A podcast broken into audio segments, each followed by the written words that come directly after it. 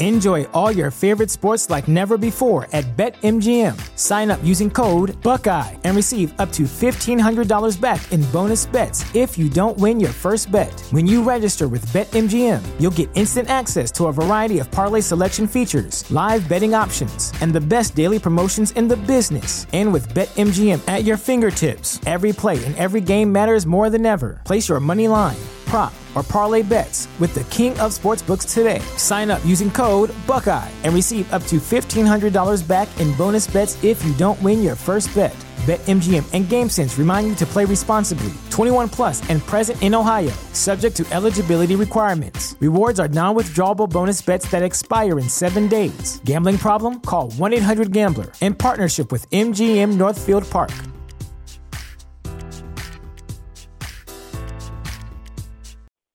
You have one unheard message. Hi, I was calling Current, the influencer marketing platform, but I think I just got redirected to a bunch of people listening to a podcast. Well, anyways, I was calling Current because I was told they could help get my brand set up on TikTok Shop and even build out an affiliate program of content creators promoting my brand. And even have those content creators go on live streams and promote my product there. Wow, I could really use Current. I also heard that the brands they work with are making millions in sales. I guess I'll just go to their website at current.tech. Bandwagon Nerds is taped in front of a live studio audience.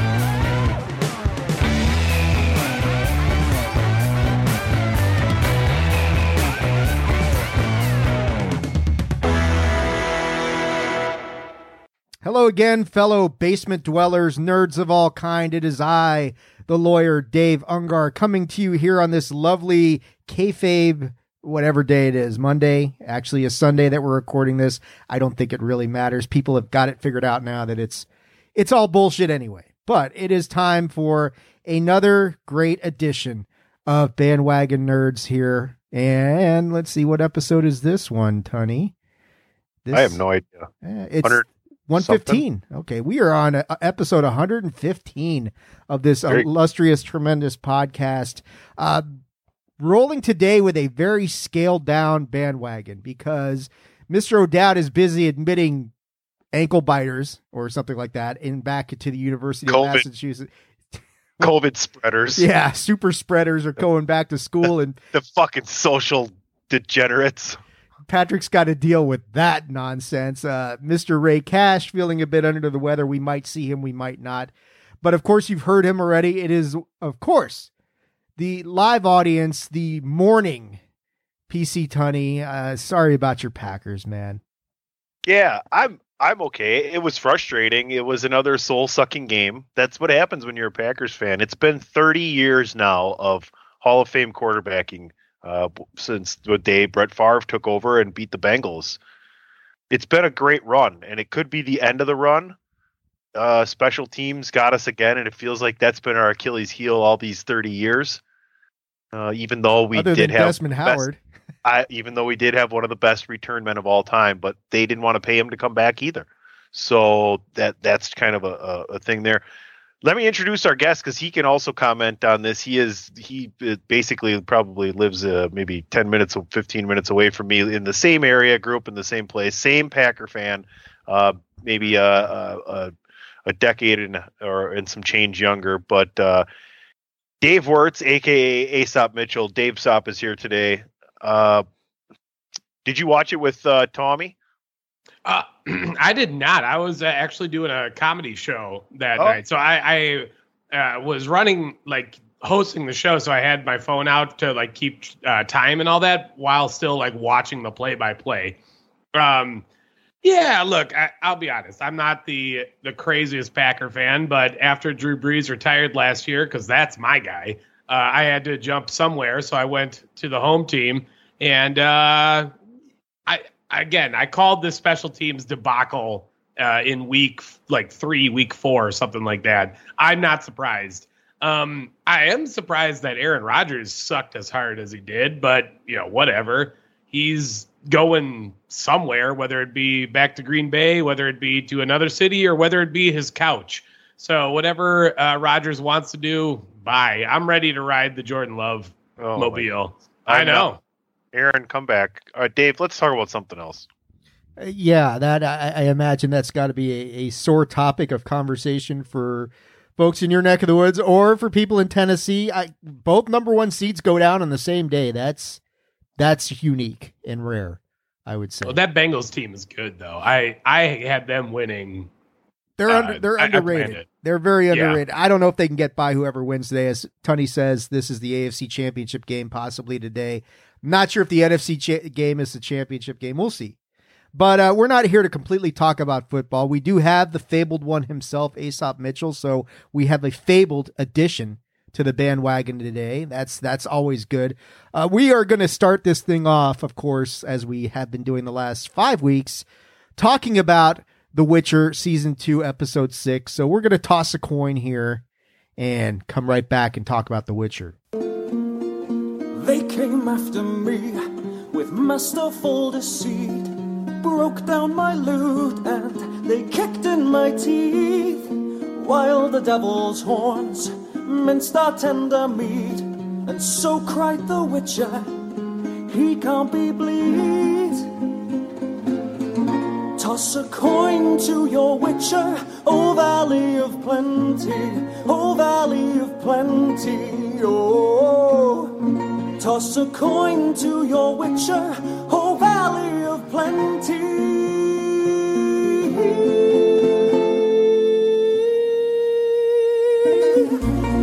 At the edge of the world, fight the mighty horde that bashes and breaks you and brings you.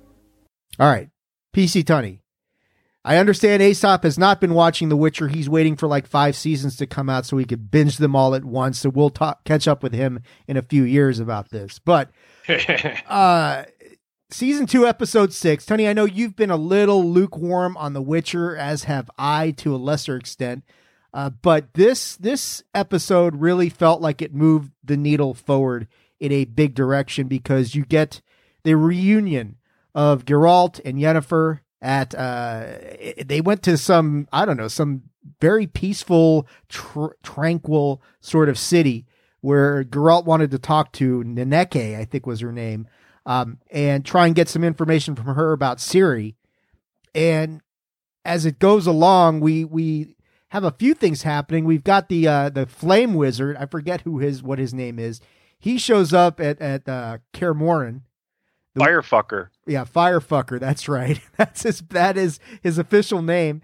But he shows That's up. what the, Yennefer and Geralt call him. That's right. That's a that's that part is hilarious because he shows up and Geralt not having ever seen him before, but only having been described to him as Firefucker, face to face, Yennefer next to him.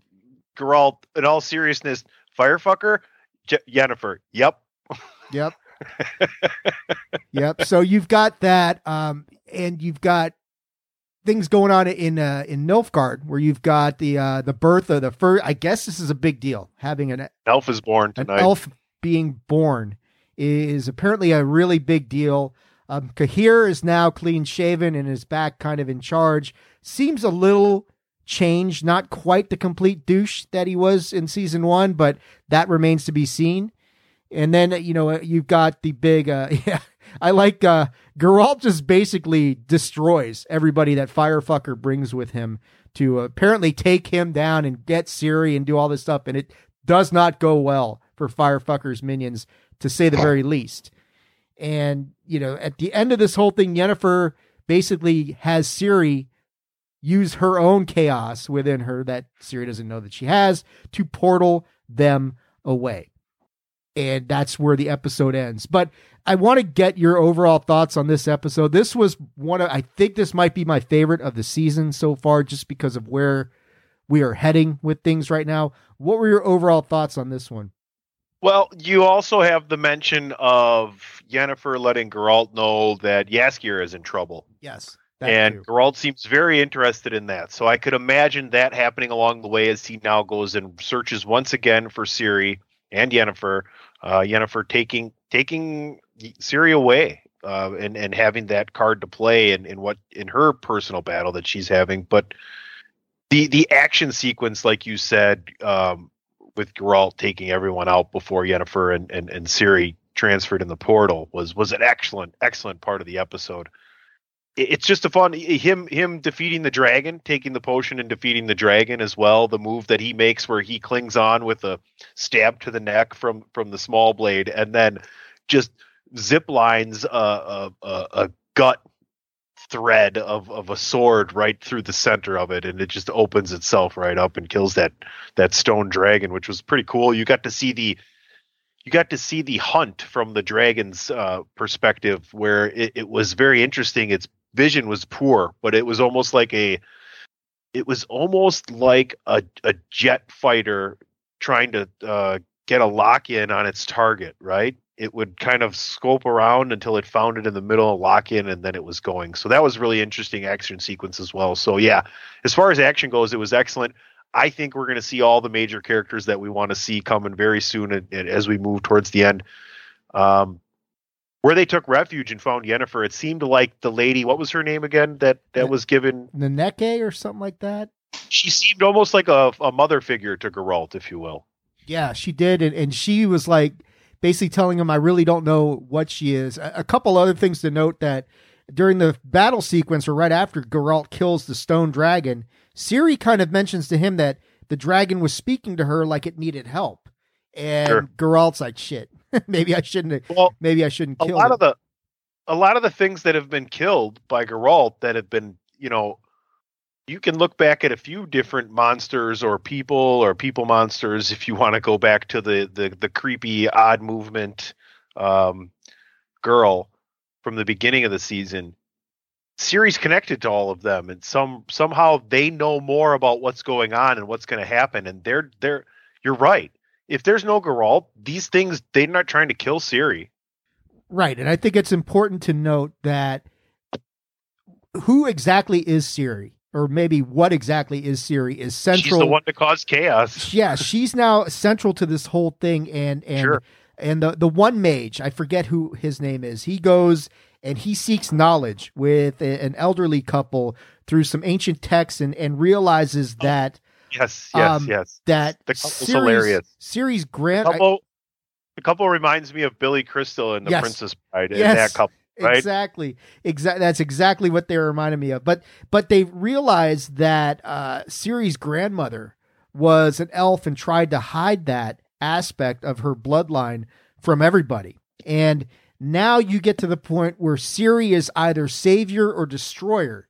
And it looks like we are right at the point where this can go either way, depending on the influence. And now you've got Yennefer, who, you know, and yeah, I mean, it was great because, like, when the firefucker's trying to get them, and Ciri's looking at Yennefer like greatest, most powerful mage she's ever known. Do fucking something, and she's basically like, I can't, and you're gonna have to. So, yeah, eh, eh, you know, Yennefer takes her away because Yennefer is doing what she needs to do in her mind to get her power back. You can tell she's conflicted. Uh, you know, the the reunion with her and, and, and Geralt was very sweet, very touching. You could tell that that's kind of changed. You're absolutely right. He's obviously going to go and get try and get Jaskier because he's been in some trouble and, and, and accosted by Firefucker. I like that. That name's going to just stick now. Um, but but yeah, we are definitely at that the. Should be the title of this episode with maybe an asterisk and a and a ampersand and a yeah, hashtag or something. There you go. That might that might be a good idea. Uh, but yeah, you know, you're at the point now where you know whatever the Witcher mutagen has been stolen by Firefucker because he showed up and That's beat right. beat Vesemir down and and and you know Triss has gone back to Tissaia to tell her about Ciri being basically this could go either way. So I think now we've got two episodes left. So we're reaching the tipping point really quickly now as to discovering who Ciri is and what is she going to be savior or destroyer. And I really I'm not sure at this point, but that's the most compelling aspect of this. Yeah, it's been it, it's turned itself into a really good season. Um I just don't like the whole politicking thing. Uh, it just reminds me of all the other shows I've watched in, in this kind of medieval magic setting, right? Um, Aesop, you you've played the video game. I've played all three of them, and uh, that's one of the so- things that that kind of boggles my mind about The Witcher specifically is uh, how fast that this series itself has turned around. Because Witcher one and two were fine games, and then uh, you know CD Projekt Red, the company that makes that made Wild, uh, Witcher three, just created a monster of a of a series, and uh, it's it's kind of baffling to me. It's remarkable how they just sort of generated a giant. Aesop was uh three was that the wild hunt? Yes. Okay. Yes. So now, Tony, you may have caught this in this episode. They did mention when he's talking to ne- Nenneke or whatever her name is, Geralt specifically says something about the Wild Hunt. So where does this fit in in the whole Witcher mythology is uncertain. But we do now know that you know we're at this point where Ciri can go one direction or the other, and and it's going to be really interesting to see what happens over these last two episodes. Does Yennefer get her powers back? How does she get her powers back? Does she have to sacrifice Ciri for that? The reunion between Geralt and Jaskier, I'm sure, will be uh will be very touching. Uh, hopefully, Jaskier punches him in the face and and then lets it go. But we'll see how that works. But that, that it, it, it's, It's setting up for a good finish. I I would say that the meeting is going to be private, whereas there's going to be no one else around, right? And Jaskier is going to scream and shout and be mad at Geralt and everything else, and then Geralt's going to turn around and walk away as if he was continuing to what he was doing, and Jaskier is just going to kind of be like shaking his head, and and then Geralt's going to turn around and be like, "Are you coming or not?" And then they're going to walk away together or something like that. You know, like it's not going to be this big, you know, crying thing, but definitely Jaskier will definitely have his dramatic moment. That sounds You about know- right. Go ahead, Uh, stop. I know you're. I know you're uh, dead set on on the firefucker, which I fully support. Uh, I, I believe his name is Rience. Uh, yeah, right? Is that right? Um, he's firefucker to me, but yeah, that sounds fair. about right.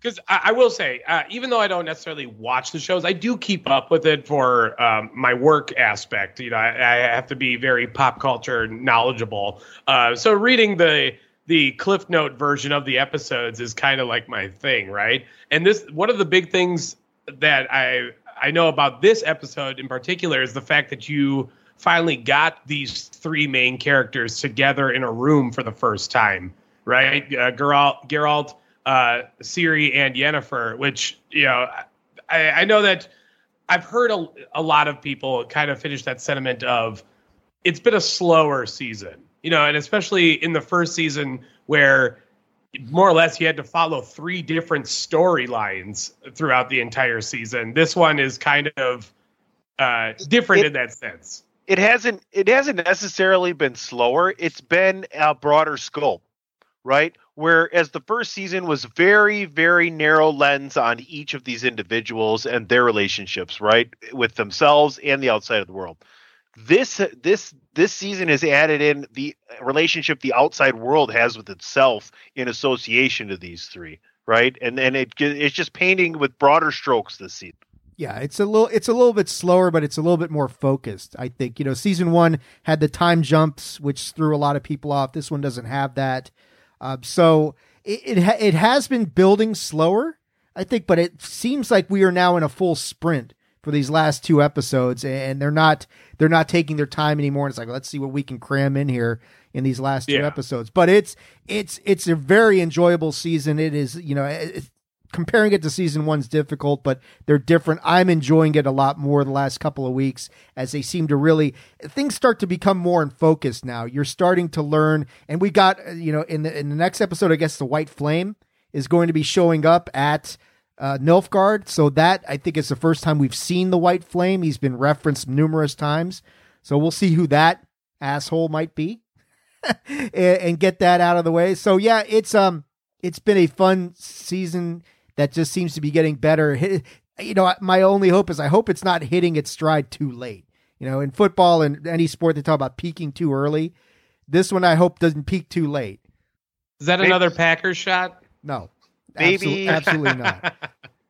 maybe in adding the, the grander scope of, of, of, of what's happening around and, and playing into that a little bit more, you got you get an extra season out of this. Do you know what I'm saying? Oh, sure. There, there there's going to be a third season for sure. They're not going to end it here. It's too popular. No, but I mean, but I mean, if they were set on five, maybe this gives them six, since they didn't necessarily, you know, they kind of maybe stretched. Uh, what are they? There's eight this year, right? Yeah. Maybe they had like g- good five ideas and they stretched it into eight. You know what I'm saying? Maybe, maybe we'll see what we'll see what they do with this whole thing. But yeah, we're uh, set up now. We will see what happens next week on episode seven of The Witcher. Um, so here I wanted to switch before we go, take our first commercial break. We are not covering, as ev- everybody knows, we have not been doing detailed reviews of Book of Boba Fett and Peacemaker on this show yet because Patrick and I are doing nerd reviews of of uh, the Book of Boba Fett, and Tunney has just started kind of covering Peacemaker on as War. So I did want to get some quick hitting thoughts on these, and I understand, and this is unfortunate that it looks like I'm the only one who's seen the most recent episodes of these, but I felt like, and I know we're going to write about it. Patrick's already written his review. I need to write mine. Um, Boba Fett, the Book of Boba Fett, episode four, which Patrick really enjoyed, shockingly, and has basically said that if they'd started the series with this, he would be more into it. All I'll say, and I'm going to try not to spoil this for Tunney, is that there is a lot of Mandalorian teases in this episode because basically this is the story of Boba Fett and Fennec Shand's relationship and how they become partners. And it kind of picks up where remember in Mandalorian uh, season 1 Tunney Fennec and and and and Din Mando, whatever you want to call him, got into that fight and Mando shot her in the gut. And that's where we pick this up as Boba Fett finds her after she's been shot in the gut and we get to see how he gets her back to health. That's all fine and great and the, and the story about how I mean there's I mean I'm not going to spoil it cuz there's really excellent stuff in here. The part of this episode that got the world talking is at the end of the episode where it's Fennec and Boba talking about the war's coming and they're going to need some more muscle. And right when they say that, you hear the notes of the Mandalorian theme merging in with the, the theme from Bo- the Book of Boba Fett. And it's got everybody thinking that, oh, here it is. Here it is. The muscle that he's going to bring in is Mando. We're finally going to get the appearance of the Mandalorian here, and it's going to be in episode five. I hope that didn't spoil anything for you, Tony. I want you to go in this episode at the very end, listen for it. You'll hear it. I heard it immediately, and I went right to the internet and said, Did I hear what I think I heard? Yes, I did. yes, I did. So, and Aesop, I don't know if you saw any of the first two seasons of The Mandalorian. Fantastic show. Um, this one is has has I've liked it more than Patrick for sure. This was my favorite episode by far. They did the most with this. There was the best kind of tension going on with this. Um, but yeah, I mean, Tony, what do you think? Are we if we're gonna get the Mandalorian here in, in episode five and Mando's showing up, and this is really like I've speculated from the beginning, this was a springboard to Mandalorian season three. Um, how excited are you? You want me to feel those nipples, or, or, what do you what do you? Yeah. Yeah. Do I should I do the dancing nipples here? I don't know if Asa. Yes, but anyway, Ooh, some pasties. Nice. yeah. What are, what are your thoughts? those are just the nipples. What are your thoughts? Um, You've seen the first three episodes. I hope I didn't spoil too much, other than No, just no, mentioning no. That part. Uh, it- to, it's it's all the same to me. Uh, with the Mandalorian, to be honest with you, it's it's the same. It, it's the same way of storytelling. It's the same people telling the stories, right? It's the same characters that were in the Mandalorian. I love it. it it's a Star Wars, you know, Western streaming series. That's what I equate it to, and and I and I love every bit of it. I've I've loved. I, I, I just equated Boba Fett starting with the continuation of the Mandalorian story, right? And we're going to connect back up anyway. The, the the uniqueness in the way that they're filling the gaps of what you didn't get is is excellent. If you kind of think about it, you're just you're just fixing the puzzle. You're turning the Rubik's cube of Mandalorian and Boba Fett, turning it all the colors are the same, right? Um, I they're doing a good job. I can't wait to watch the next episode. I might do that here. I'm not really sure. Playoff football, still gonna watch. you Um, got no stake in anything anymore. What are you? It'll be more entertaining. Trust me. but yeah, that that's kind of my thoughts on that. I can't wait to watch it. I can't wait to see how they finish this season and what this means. I would love to see this whole thing with the Mandalorian and Boba Fett have a culmination being a a a, a movie in, in theaters, right? You might get that. I mean, there there could be that. Maybe that's what Mandalorian season three is really a full length movie. I don't know. I would love, you know what I would love to see in theaters? I would love to see a movie with an intermission. I would love to see a movie that's, no, no, no, listen, I'm serious. I would love to see a movie that's three and a half hours long. So you sit down and you watch the first two hours and you go, you're at a nice theater. So then you have a half hour break and you go out and you get like food or beverage. Like by us, Aesop, uh, out more towards me, the Ridge, they got Zaffiro's in there with the pizza and the wine and ice cream and all the other stuff and everything else and arcade. And there's a lot of theaters that have them, I'm sure. Um, South Shore has a nice one too. Uh, we can go to, we got a couple different ones. uh, Majestic. little- Majestic is cozier. Um, but it's just, I would, that's a bigger experience for me. Let's bring that back. I, I, what do you guys think about that? Having a big movie like that separated with an intermission, kind of telling a dual story. Well, man, we're going to talk the runtime for Batman coming up later on, and I mean that's getting close to you, close to what you're talking about. If you, I mean, it's what they want to do. Yeah, uh, yeah, but you're almost watching a streaming season in the movie theater in one shot, you know, condensed. that's true. I, I want to kick it back to Aesop. Aesop, have you watched any of the Mandalorian or Book of Boba Fett? Yeah, and I have a little bit of it. Uh, another one to tie into these two as well, because Fennec is part of it is uh, Bad Batch as well. Uh, Right. She had parts with uh, Omega in that, um, and I, I I want to see as much tie-in as possible. That is probably some of the coolest thing that you can do. I mean, look at the past decade. We just did that with the Avengers and how everyone had an absolute sploosh moment for that, right? So if we can do that again in the Star Wars universe, I am super down for that. Right, and, and I mean, it, it and it does seem like uh, you know, and Star Wars next to the MCU is the most interconnected series that's out there. You know, and so yeah, if they're bringing it all together, and and and um, Star Wars is different because you've got live action, you've got streaming, you've got animated series, all with a rich history that are all interconnected with each other. And other. they've already done that with animation to live action with Ahsoka, right? Yes. And so I mean, go, I, not saying that it will happen with Bad Batch. You know, we never quite know. But if they were to do that, I'd be pretty damn happy because I enjoyed uh, watching the first season of Bad Batch. Yeah, yeah, exactly. I haven't seen all of it yet, but it that it raises the possibility that anything is is on the table right now. But I do, I, I mean, it would not make much sense to not have Mandalorian somewhere in this season. For sure. You know, you got you got to set up season three, and and it's like okay, well, this would be the perfect way to do it, and exploring. You know the relationship between Mando and Boba Fett that we got in season two, where they developed a begrudging respect for each other, as did Fennec and Mando, even though he did shoot her in the gut and that sort of thing. So, um, or whatever it was, I forget. I that was season one. I don't remember that far, but I can barely remember last week. But I do know he uh, he got the better of her, and that's kind of where this episode of Boba Fett picked up. So that's that's kind of all I want to talk about the book of Boba Fett because it was it was the internet was going crazy with just a few little notes and people lost their damn minds and it's uh it's fantastic. Um, did want to talk a little bit about Peacemaker because we haven't talked about it yet. Tony, I know you guys are covering it on Pod is War. Uh, four episodes are down.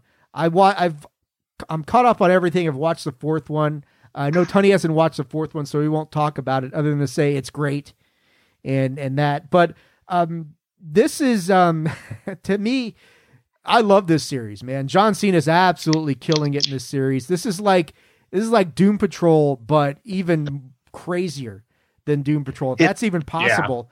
And I didn't I didn't think that. Go ahead, Tony. It's almost well, I mean, it is kind of like Doom Patrol. It's Doom Patrol, but only one person's a superhero. Um, but it's okay. It's Doom Patrol. One person's a superhero without being a meta human, and then and then and then on the other side, nobody's a metahuman, but it's kind of like Doom Patrol meets the boys in the way that it, the story is told and the, the humor and sarcasm that's there. It's amazing. It's freaking awesome. I had somebody at work, I told them about it, and that night at like 11 something at night, because I tell people, like, you can text me whenever you want. My phone's always on silent. So, you know, you either get me here or you don't. Um, yeah, holy shit, this is great. I'm watching all three right now, you know. So John Cena's a star. He, he's grabbed a great role. He should know what a great role looks like. He should know what a not great role looks like because he's had to make a lot of those decisions in his life.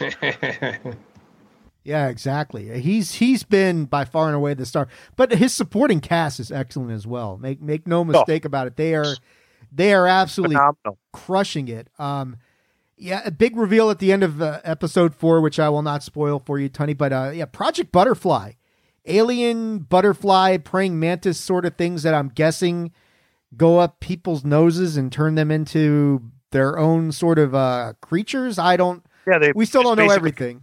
They just basically look like they because at the end of season or at the end of season and episode three, you know, where where Peacemaker blows the brains out of the dad and the butterfly flies out of the front of the face. It looks like they just kind of nest in the brain and take the over the body and the thoughts and the speech and the physical movements. Um, I was wondering why he didn't just shoot the motherfucker that when it was flying up in the air at the end of that episode either. So I guess I'll find out in number four. You will. You'll see exactly what happens. But big, uh, big, uh, big twist at the end. Uh, you seen it? Yeah, I know. I know exactly what you're uh, referencing, yeah. and yeah. and directly affecting the whole butterfly group, yes, right?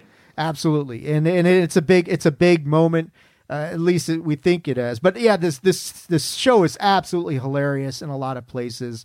Um, Vigilante has stolen the show, so to speak, and, and that continues massively in the fourth episode.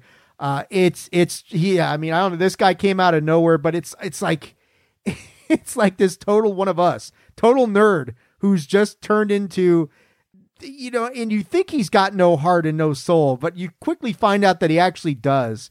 It just might be in the wrong place, but he has been tremendous and a great addition to this. And I love, like in the what was it, the third episode where you know they want Peacemaker to shoot the kids, but he's not told why, and he can't do it. And Vigilante's like, "Hey, man, just move over," and he takes over and just blows everybody away. And uh, and then of course that that whole scene, that whole scene with Vigilante, uh, more or less attempting to, like you said, kill Auggie, right, and yeah. just failing miserably at it, and on top of that, blabbering galore uh, is quite good. I'm trying not to to give everything away to PC here, but yeah. uh, it it was a, quite a comical scene. Oh yeah, in, in, this in this fourth episode, there's a, a confrontation. We'll put it that way between Vigilante and, and a key character that is fucking hilarious. How he how he gets this confrontation started, but um, but yeah, Judomaster also. I mean, I've never known anybody to be lethal or semi lethal with uh, flaming hot Cheetos, but there you go. So yeah, That's I mean, excellent. yeah, Peacemaker is a tremendous a tour de force for HBO Max, uh, for DC yeah, if you like Doom Patrol, you will love Peacemaker. If you liked Suicide Squad, you will love Peacemaker. It is a the boys. If you yeah, exactly. If you love the boys, this is right Invincible. up your alley. Invincible to a lesser extent. I don't think the the yeah oh, there Omni Man. Nice. There you go. Yeah, I don't think the comedy in this in Invincible is quite on this level. Uh, but I don't know. no, no, no, no. It's not. It's not quite the same. Uh, there is.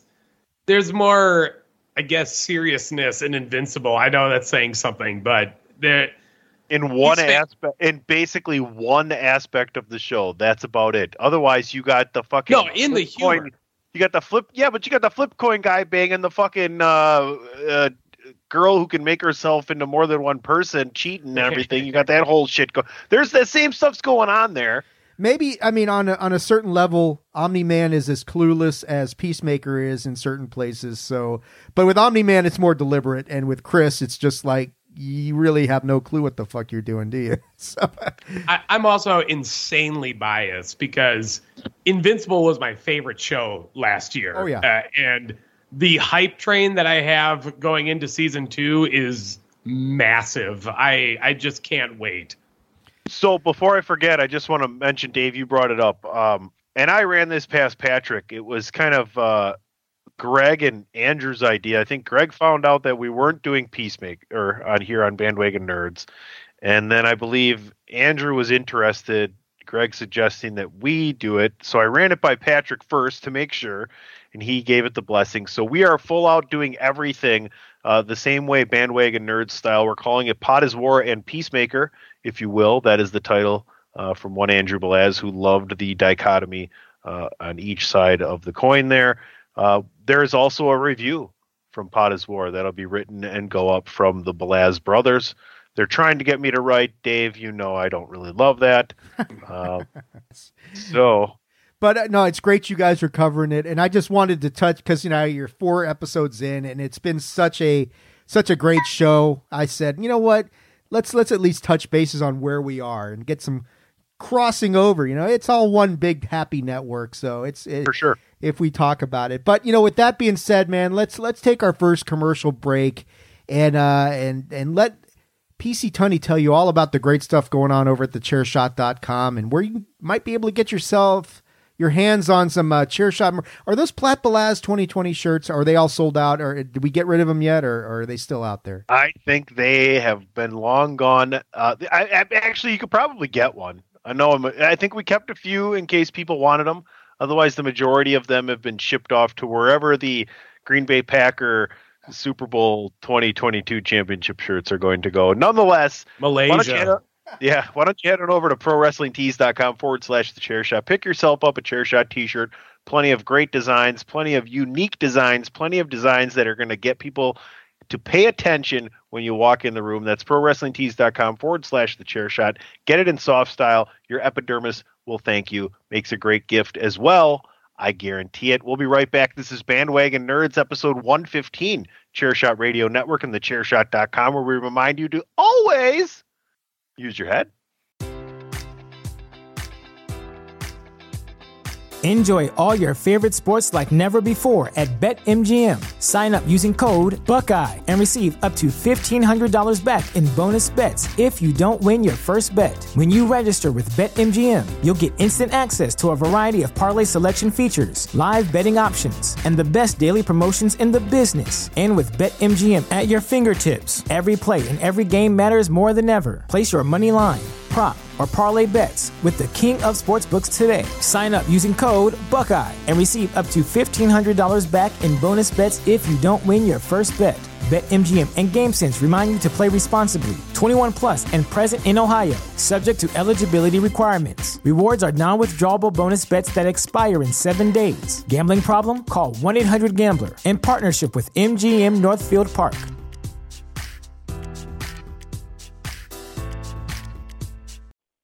You have one unheard message. Hi, I was calling Current, the influencer marketing platform, but I think I just got redirected to a bunch of people listening to a podcast. Well, anyways, I was calling Current because I was told they could help get my brand set up on TikTok Shop and even build out an affiliate program of content creators promoting my brand. And even have those content creators go on live streams and promote my product there.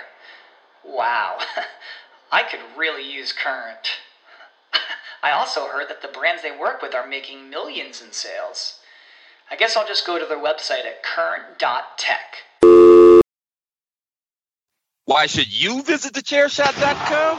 Thechairshot.com is your home for hard hitting reviews, news, opinion, and analysis with attitude. Why? Because you're smarter than the average fan. Thechairshot.com. Always use your head. Thechairshot.com. Always use your head. All right, folks, welcome back. Thank you for all that great work, PC Tunney live studio audience, letting everybody know all the great stuff going on over the chairshot.com. And you never know what might show up on the Pro Wrestling Tees website. We should just throw something up there without announcing it, just to surprise people, you know? Sounds like my pro wrestling tea store. Yeah, there you go. Never quite sure what you'll get. Hey, before we get going, Dave, why don't we let our guests go ahead and plug that and, and tell everybody about Down the Wire and everything that Sure. uh, Yes, Dave please. and and Tommy and the Wirtz brothers have going on, and even maybe a little Aesop Mitchell news. I don't know. Yeah, sure, sure. Well, I'll start off with that first. But uh, so, like, uh, like PC said, I am a professional wrestler under the name Aesop Mitchell, the guise of the white whale of wrestling, the fabled one, the violent gentleman, all of the uh, the m- longest names in pro wrestling. Really, I'd like I'd like to stretch it out. You can find me uh, at Aesop Mitchell. Uh, you can also find me on Twitter at the Violent Aesop or on uh, Instagram, Cream City Traveler. Uh, but also, I want to plug the fantastic podcast that I have with my brother Tom, uh, Down the Wire. We cover sports in the least professional way possible, and really, that's how it should be. We are coming up quickly on our year episode, episode fifty-two, and we have some big things planned going forward.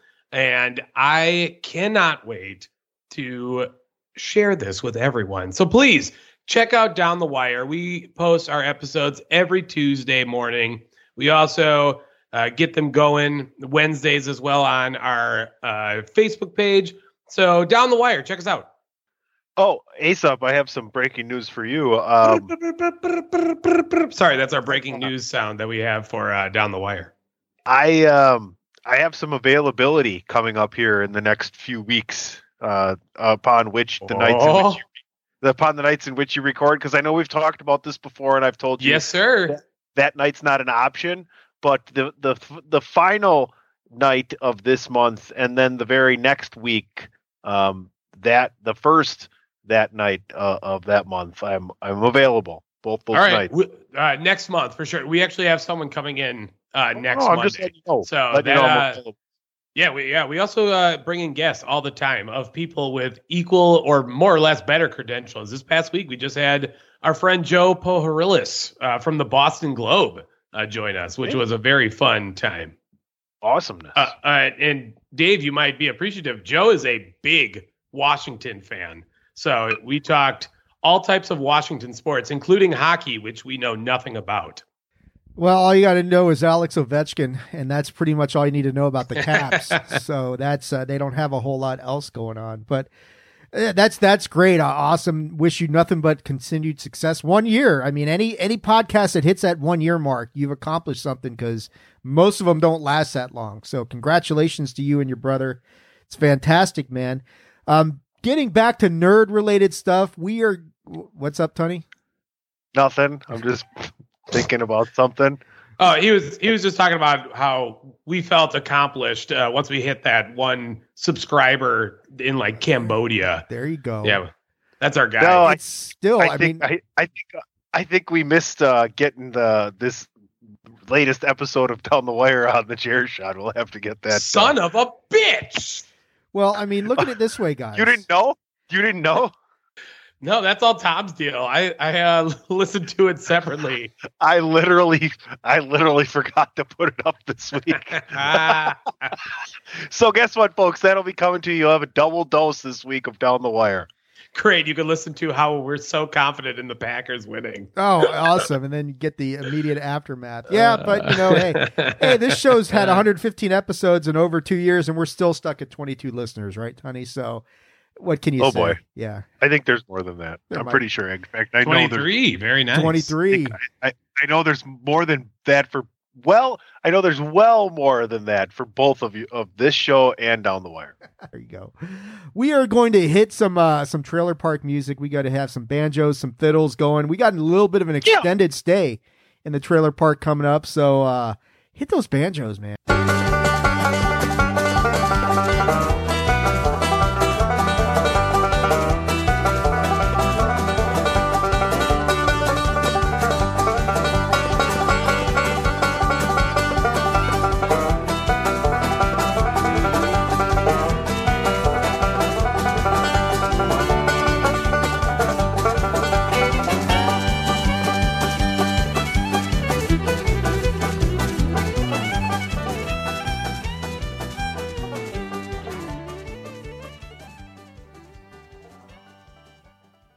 All right, guys.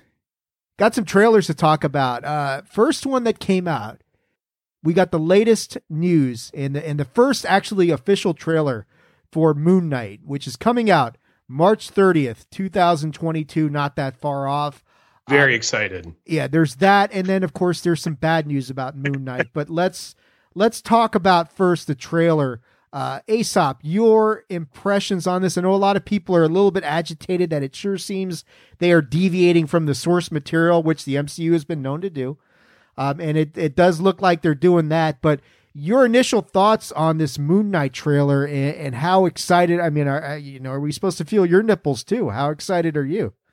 Uh, now, normally I am one that likes following the source material. I really do appreciate that. It, there has been many a time when Marvel has strayed from that, and I have gotten very angry. Uh, angry. See X Men First Class.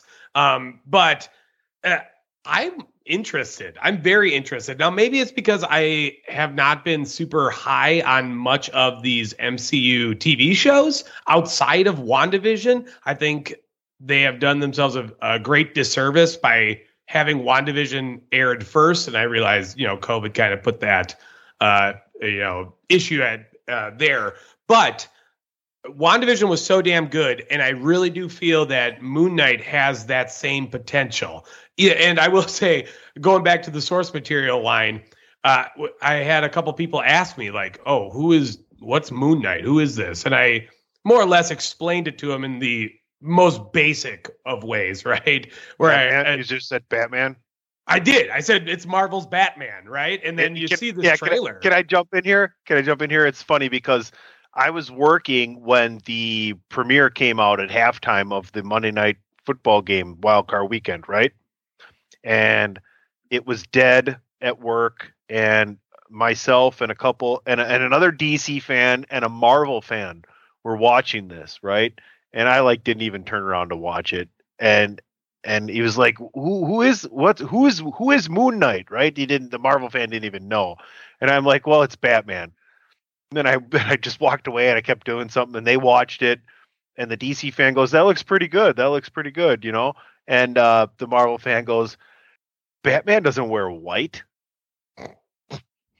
And I was like, uh, yeah, Marvel fans, what are you gonna do? Uh, we're awful I- I- sometimes. I mean, the, the comparisons to Batman are are very appropriate. Other than you know, there's no murdering of your parents, but the same sort of concept of what Moon Knight does, the vigilante vigilante aspect of things, a little bit. Uh, you know, Moon Knight's got a more mystic origin for sure, and you got to see it. Oh yeah, yeah, you yeah. got to see it in this trailer, and and you know, Batman is um not nearly as emotionally troubled as Moon Knight is, and oh sure. no, and- and- he's and way that- less schizophrenic. and he sleeps sometimes, you know, out of out of sheer exhaustion. Yeah, maybe. But uh the trailer was I yeah. just like making that noise. I loved the trailer. I thought I thought for a fringe character, you know, a, a lesser known mid carder for the Marvel roster, as we would call it, they have immediately gone and made this somebody that you're interested in. And I think the the comparisons, especially like the closing scene where he jumps across the moon, and there's a lot of symbolism there with some of the stuff from Batman. So obviously Marvel is going to try and appeal to that demographic as if they're not already watching this stuff anyway by saying, "Hey, look, we got a Batman too." And uh, I'm I'm very excited about the series. I, I really like the trailer. Tony, uh, you, did you actually see the trailer, or were you too busy working? Oh yeah, no, no, I did all my homework. Okay. What what do you think? I mean, is it just is it just Batman, or is there more to it than that? Oh no, there's more to it than that. I, I really like the way they went in casting. Um, uh, Poe just jumping on Oscar over, Isaac, man. st- jumping on over from Star Wars into into Marvel, which is oh, which is great. I think he's going to do a great job. It's it's it's a really interesting character. You know, I I kind of ace up. I kind of want to equate it to like Marvel's had all this success as as a company and as like as a story universe, right? You know, um, it, it's almost like trying to create your own brand of wrestling. Um, and now they're at the point where they're like, okay, we have all of this, but now we need a new star. Um, but right now they're at the point where they're saying, boy, who tests best at the upper mid card? And I feel like they're throwing all these different people, faces and heels, who test best at the upper mid card. Does, does that like That sounds Oh, yeah. pretty good, right? Oh yeah, they have they have brought mid carders in for to be honest for quite some time since halfway through. But knocking it out of the, park too. Whether or not they turn Yeah. into that main eventer, they're still doing a great job at, at promoting that part of whether it's a streaming or a, or a or a off uh, set standalone movie, etc. No, the MCU is is foundationally based on taking a mid card character and turning them into icon. I mean, Iron Man is, is not exactly the upper echelon of Marvel when you really think about it. Maybe a notch below that, but he's the foundation of everything that they started. So No, but I don't they mean to get cut all, they off. all got over they all got over with main eventers though too. If you think about who Oh, Marvel yes, has, I mean, you talk about Hulk and you talk about Spider Man. Um, Yeah, th- those are in the the pantheon of Marvel characters, right? And, but bringing in uh, again, one of my favorite movies of this past year, um, at least Marvel wise, was Shang Chi. Shang Chi was so fun, and it deviated from the typical Marvel formula of writing, which for me, like that is that's what's killed me lately with Marvel. Um, Black Widow is one of them. And speaking of source material breaking as well, because dear God, what they did to Taskmaster is painful. Um, but I, I am very excited, and don't don't sleep on Moon Knight, um, especially in the Marvel uh, universe itself. His comic series has been one of my favorites for the past decade as well. He is it's been a riveting series, specifically from like I think like 2014 to 2017, easily my favorite uh, comic book series. So they have good source to work off of, and it'll be interesting to see where they go with that because, a- as you said before, Dave, they're not known for necessarily going from the start, right? You know, we'll get the origin, and then who knows what they decide to bring in. Yeah, and it looks like with this one they've got this guy, uh, and yeah, I mean having Oscar Isaac cast in the main role is brilliant because he's the kind of guy you need, uh, somebody with his range to be able to play two different characters at once. Because you got Steven Grant and then you got Marc Spector occupying you know two different personalities or so it seems occupying the same body, trying to figure out what the hell's going on. Um, that's going to be great. You know, you've got Ethan Hawke who's going to also be in the series. So you've got some great casting. Um, but the news wasn't all good as far as Moon Knight this week because they suffered a major setback with uh, one of the stars. We don't know who he's playing yet, but Gaspard Ulliel, I think is how you pronounce it, French actor, great actor from what I understand, dies in a uh, tragic skiing accident where two people came together at a intersection on a trail. They must have been hauling major ass to have I mean, as major skull trauma, brain trauma. He passes Did away. they- did they collide, They or collided. was that what it? Yeah. Okay, they did. I didn't know if it caused one of them clipped and then made a tree or something. no, I, I heard. My understanding is that there was some intersection in the Alps, I guess the French Alps or maybe the Swiss Alps or someplace, and there's been, from what I also understand, there's been more than one incident at this particular intersection. But yeah, I mean, and if you've ever skied, I mean, you can really get up some speed. You know, that's obviously Oh, you got yeah. the God, Olymp- yeah. got the Olympics coming up with the downhill, and you see how fast those guys go. So, um, yeah, I mean, it's tragic. We don't know what role he's playing yet. Obviously, the series has already been filmed. Uh, we don't know what adjustments they might have to make between now and then to to compensate for that, but um, not the best of ways. You know, you take all this great buzz that you created with the with this trailer, and then it just got gutted by this. So, anyway, I, I thought we probably needed to talk about that. Not the Yeah, I, I I don't know.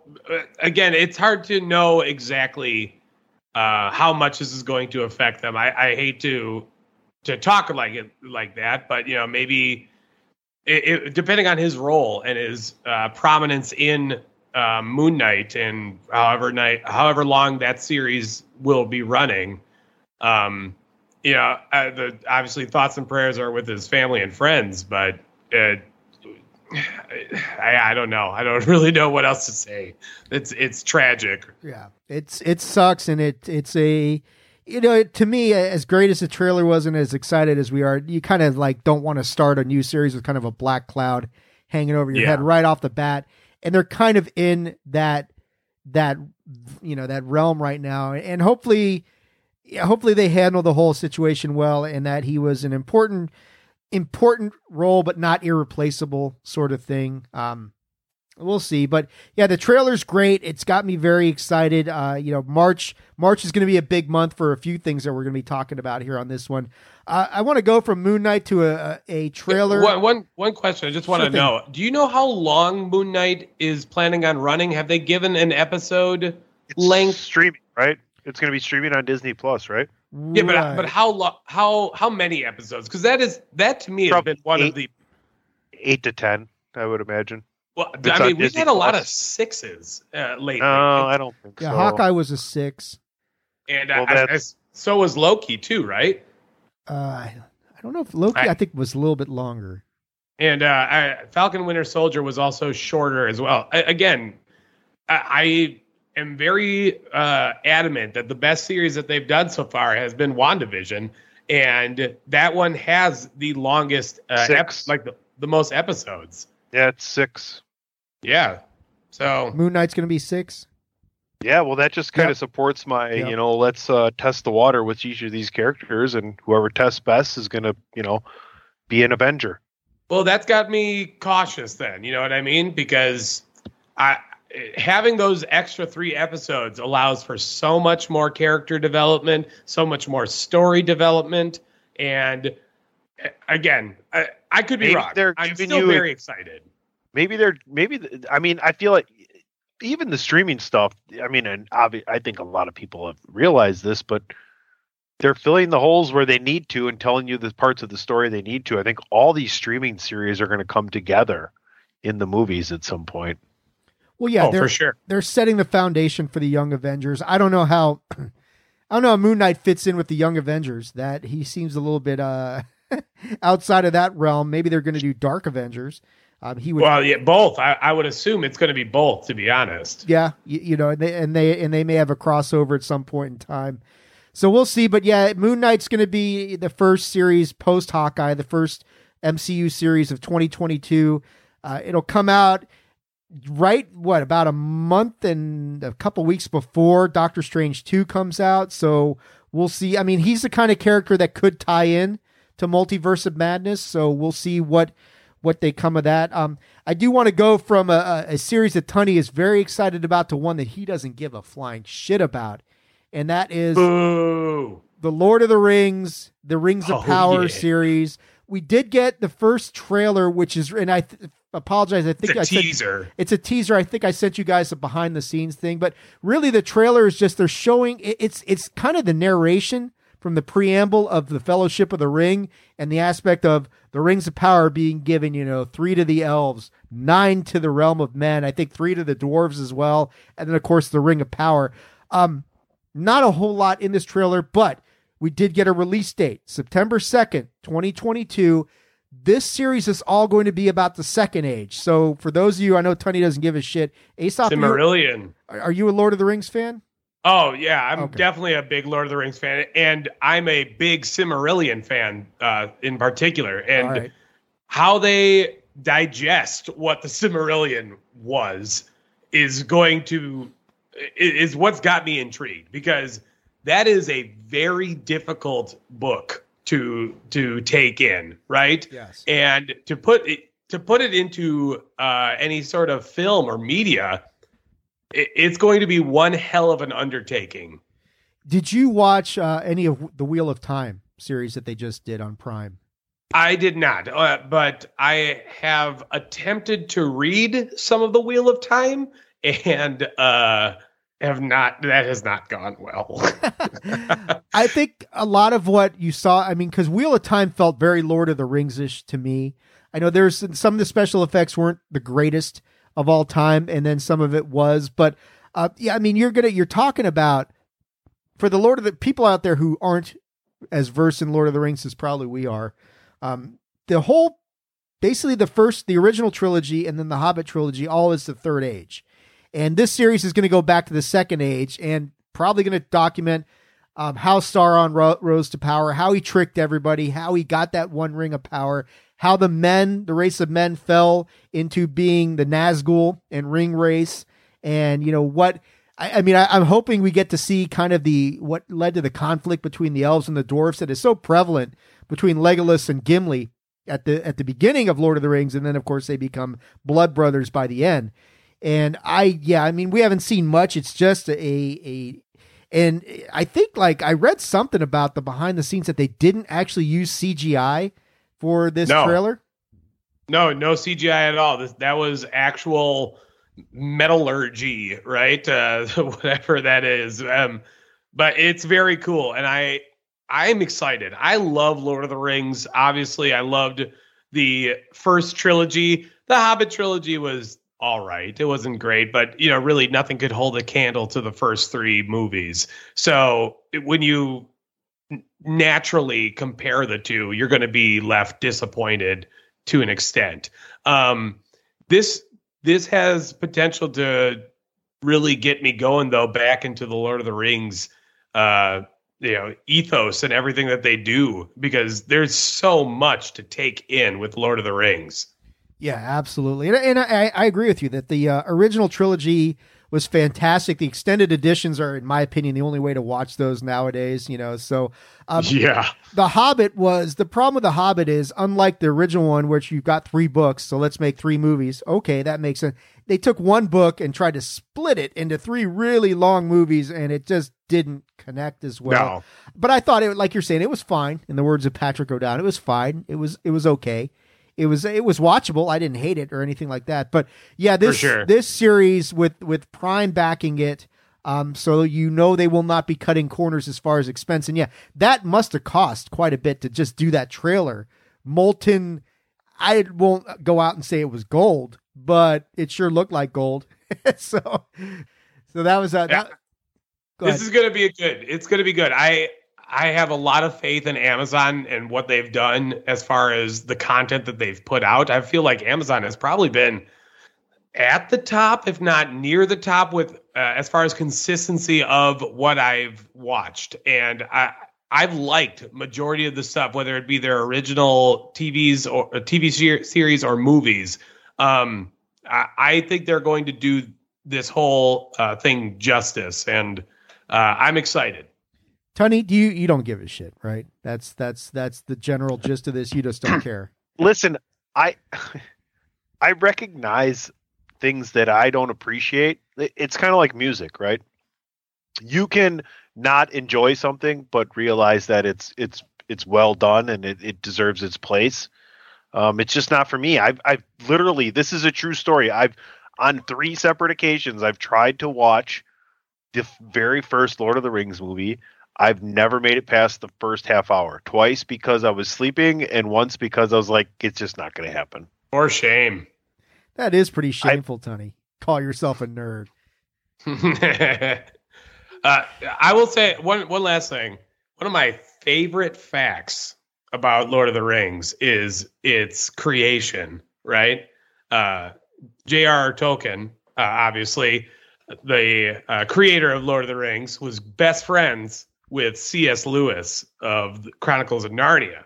Right, and they challenged each other to write a novel in uh, each other's styles, and that's how you got Chronicles of Narnia and Lord of the Rings. So when you think about it, that's like one of the coolest things ever. That both those two couldn't write for shit uh, before that, and then they decide to. Uh, C.S. Lewis decides to write in this like religious sort of allegory, and uh, J.R. Tolkien gets this uh, medieval bloodbath of sorts. And look at that. It's their most famous works. It's crazy. And both guys created tremendous worlds. Uh, I mean, just you know, Narnia versus Middle Earth, and and you know, it's right up there. You know, you look at stuff like what Rowling did with Harry Potter, and it's like when you can create an entire universe like that, you have really, Especially back then. yeah, back You know then. what I mean? It's funny because I am a fan of you know the Lion, the Witch, and the Wardrobe, and and the whole Narnia experience, and all the rest of the books that have come with it. I read those when I was a teenager in high school for book reports and things like that. I enjoyed them. It's just when I got to the age of of Lord of the Rings, I was what in my early to mid twenties maybe, and and it just wasn't happening. Well, you know, you should be given another shot. I'll watch it with you. That way, I can like kind of kick you when you start falling asleep or something. You know. I want to watch that as much as I want to watch WrestleMania three again, Dave. Come on, man. They're both great. Um, They probably are, and I enjoy one way more than I enjoy the other. But I really don't want to fucking watch either one of them again. all right. You can always Duly- read but the I know book. enough Duly to talk noted. about it. I will watch the first Survivor Series again. There so you don't go. Yeah, about it. there you go. You have you've probably seen that like once in your life, like I have, or something, maybe twice now. Uh it'll be probably the third time. I've seen every pay per view at least twice. All right. Um, Aesop mentioned Prime, and and we mentioned the boys earlier, and, and going back to Prime, uh, even quicker than anything else. March fourth, you've got the boys animated spin-off called Diabolical, and we got the first, uh, and we've gotten a Ray Cash appearance right on. Ray is in here, but uh, we got the first trailer from the boys Diabolical series. What's up, Tony? Ladies and gentlemen, since Patrick O'Dowd isn't here, Oh, Ray shit. Cash. I'm, I'm leaving. Oh, Thank you. Thank you.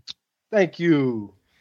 Well, I guess you know we'll we'll we'll we'll do this, and then we'll circle back and get Ray's thoughts on the other two uh, Sure. trailers. Um, but we got the boys' diabolical trailer, which has a very unique animated style to it. This looks like the the Looney Tunes sort of cartoons from the Animaniacs. yeah, the Animaniacs exactly, with the noted exception that the Animaniac blows the heads off of a bunch of people in true boys fashion.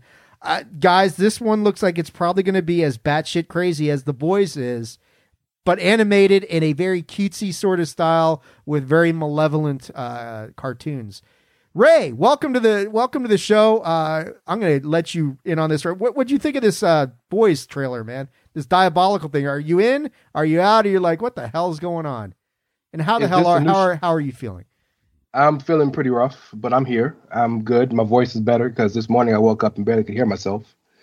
Uh, but good to be back. Glad. I'm sorry that I had to miss the first half of the show, so I apologize for that. Um, is the boys diabolical? Forgive me if I'm. I'm sure I know. Oh, it is new series. Okay. Yeah. Well, I'm down. Anything in that world? Hell yeah, I'm down. And and they have another one too coming out that I'm very excited for in D and D life with uh, Vox Machina com- coming out this week. In fact, uh, Okay. which is the uh, Critical Role, the very famous Twitch and um, YouTube played D and D series with like all the voice actors. They, I think what they are doing is replaying their first campaign, which was again hysterical, very gory uh, from the storytelling point. So I think they're replaying that. It, I know you guys haven't uh, didn't have that on the list, but I highly recommend looking up that trailer as well because I am going to enjoy myself. And if it's anything, if either one of these two or anything like Invincible was, I am all for it. Dave, I feel like uh, Aesop should be added to the bandwagon nerds chat um, as a contributing editor. He, he he clearly knows what he's talking about. I don't know. We'll have to run it by Patrick O'Dowd. I I, I throw it up to you as one half of the hierarchy. You know, Ray and I are just pawns, and you're you and Patrick's game. Tony, Ray's getting cheered here. I think we can do whatever we want. We are in a we are in a non-responsibility zone right now. So, I mean, we talk Boba Fett, we talk Peacemaker. I mean, Jesus. So, Aesop, I feel like you might have an open invitation uh, Yeah. coming soon. We'll see what happens. You you're very much Anytime. uh, Tony, Dave. uh, I mean, like like he's perfect. He's like I- I I mean, I should I should stop being on the show and he should take my place. It's not going to happen. No. But uh, you know, you're too you're too But- important, man. I Tradition. am not at all. There's tradition show, I am, involved. I am I am a nuisance to this show. Well, without you, who's gonna stick up for DC and the Flash? You're here for a reason. Other than me, Yeah, I'll I'll, pop in every it. six weeks. um, Tony, what do you think of this trailer? I mean, this this kind of looks too cute to be the boys, but then again, it's not. I love it. Actually, it's kind of like Muppet Babies, right? Muppet Babies with meets guns? Animaniacs meets. No, but I mean, think about it, right? Like it's like you know, you have the Muppets, and then you have the Muppet Babies. So you have the boys, and then you have the boys Diabolical with like these If people Fozzie growing Bear up was with blasting All right, I- people I see with where fucking going with. AKs. right. Let's see where you're I going mean- with that. Yeah. So I I don't know. I'm I'm in, I'm gonna watch actually. So there you go. Uh, you got the me. influx the influx of these uh, adult oriented cartoon series though is crazy especially Western, right? Because you know usually that uh, that's an Eastern thing. You know, a lot of anime, uh, manga, whatever. But it- you know, I, obviously, like I said, the two that I just mentioned, and another one that I'm excited for too, that's coming out, uh, is the Cuphead series. I am very excited about that. I loved the Cuphead game. I was excited when I first saw a trailer for the game, and now that I saw the show, the, Cuphead show trailer, I know again this wasn't in our in our rundown, but that just all of these Western animated um, cartoon shows it, with a, an adult or, orientation for it is so good. They all look so damn good, and it, it it's got my nipples hard. Uh, to go back to reference before this, this is where yeah, I know. Welcome. Oh, oh, nice. Now Ray, knows. Ray can't Ray feel, knows what it's all about. Ray can't be feeling that ill if he still has enough energy to Ray do is, that. uh, Ray's a high-ranking officer in the chair shot hierarchy. He knows what's going on. He knows he knows But- his nipples.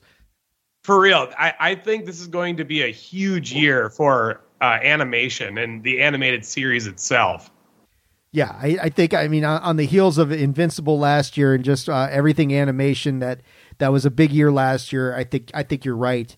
This is going to be a, big year for animation. Um, Ray, I want to circle back to you because we did talk about the Moon Knight trailer and the Lord of the Rings teaser.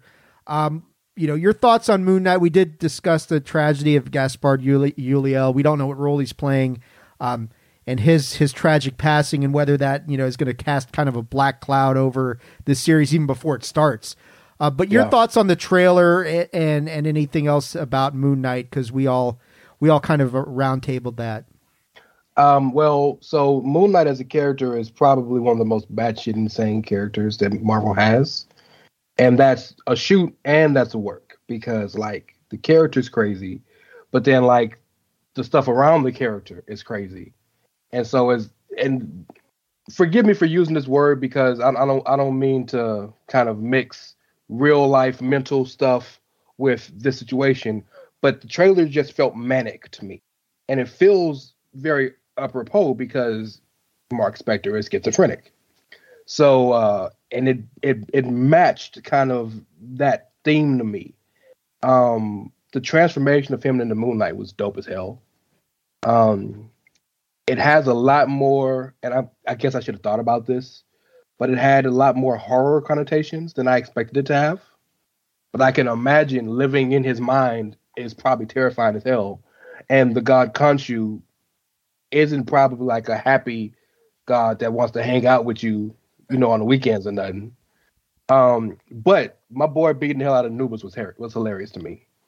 I don't at at the end of it when he's just like going at Anubis, I don't know why that makes me laugh so much. But uh, the one thing Marvel knows how to do is to not give you too much, but to give you just enough to say, okay, I need to see what the fuck y'all doing. And so I think Moon Knight for sure is something that I really am interested to see what they're gonna do, how they're gonna do it. And uh, I don't know a whole lot about his uh, history, but the character that Ethan Hawke is playing clearly seems like the big bad. I'm very intrigued into who he is, what he is. Is he a cult leader? Is you know, is he Egyptian Bray Wyatt? Like I don't know what the deal is. I'm trying to figure this Egyptian out. Bray Wyatt. So, That's great. Bunch of fireflies everywhere here in Moon Knight. So um, now Firefuckers. Firefu- Yeah, that's the title of this episode, by the way, Ray. Ray Firefucker from uh, The Witcher. Uh, your thought? Now, I don't know. Are, are we? I don't know if we've ever touched bases with you on this. Are you a Lord of the Rings fan or or not? I am not a hater, but I am not the biggest fan. I've seen one of them. I know a little bit of the lore. Um, I know Marvel stole all the char- all the actors from Lord of the Rings. So, uh, but no, I I look, man. Four hours of a movie is a long fucking time, bro. Like that's a long ass movie, and there's like four of them. It's a long ass movie. So You know, well, speaking of long ass movies, you know that's a perfect segue. See, this Oh, is why we boy. bring in Yeah, Ray, we bring in Ray here to do this. Ray shared with us this morning um, the first. It's it's a it's a full on two and a half minute clip from the upcoming Batman movie coming out in March, involving a funeral. We don't know who died. Uh, but before we get into that and talk about this clip, and you want to talk batshit crazy, uh, wow. But there are also rumors that the Batman has a 160, 176 minute runtime, so nearly 3 hours of a superhero movie of the Batman. Does this instill you with confidence or does it make you concerned? PC Tunney, why don't you lead us off on this one? I like long movies, so I'm not worried about it. Um, But you want intermissions. I would love intermissions. Ray, no, Ray. Actually, I brought up a serious idea, Ray. What if they just decided to, you know what? I have a three and a half hour movie. That this is what I have. But here's what I'm going to do. I'm going to give you two hours, then I'm going to give you a half hour intermission, and then we give you an hour and a half. And you're at the theater. You're there, so you're there for an extra half hour. But in the meantime, you can get up, you can go to the bathroom, you can grab some food, you can grab a drink, you can talk about what you just watched. You can go back and sit back down again. You know you're there for the experience. You're already the fan. The fan wants more anyway. What's the difference? Cecil B. DeMille loves your idea. I'm just saying. Clark Gable, Humphrey Bogart, they behind you, dog. And I'm, I'm, I'm not being funny. Like this literally was the way we did things. Oh, that's what I'm saying. Yeah, I remember. I, I am old enough to remember going to a movie theater, and there being an intermission or there being a cartoon before the movie started that gets you into the movie. Like Dave, you know what I'm talking about. Why? Because I'm old. don't get- Because I'm old. I know what you're talking about, and I remember Well, drive-ins these and shit. Two young, these other two young men here. Uh, you know, uh, you are yes, you are older than I am. We are both old. I'll call myself old. Um, I What's a drive-in? exactly. I'm gonna slap you. I can't laugh 'cause I go to the drive-in here all the time. So yeah, I, I mean, can't. I, I can't make that joke with you, bro. Th- look, there have been many moments where some of these long ass, uh, like uh, what was it? Endgame was like damn near three hours, and I would have It not, was, yeah. I would have not objected to an intermission at halfway there. So just you know, replenish yourself, take a piss. I mean, even WrestleMania when it's eight hours long, kind of gives you an intermission. You can't Sorta. tell me the movie theaters wouldn't go for this. Uh, you get you double If- up on snacks and shit. Why yeah, not? if it would add to concessions, yes, I think they'd be fine with it. Sure.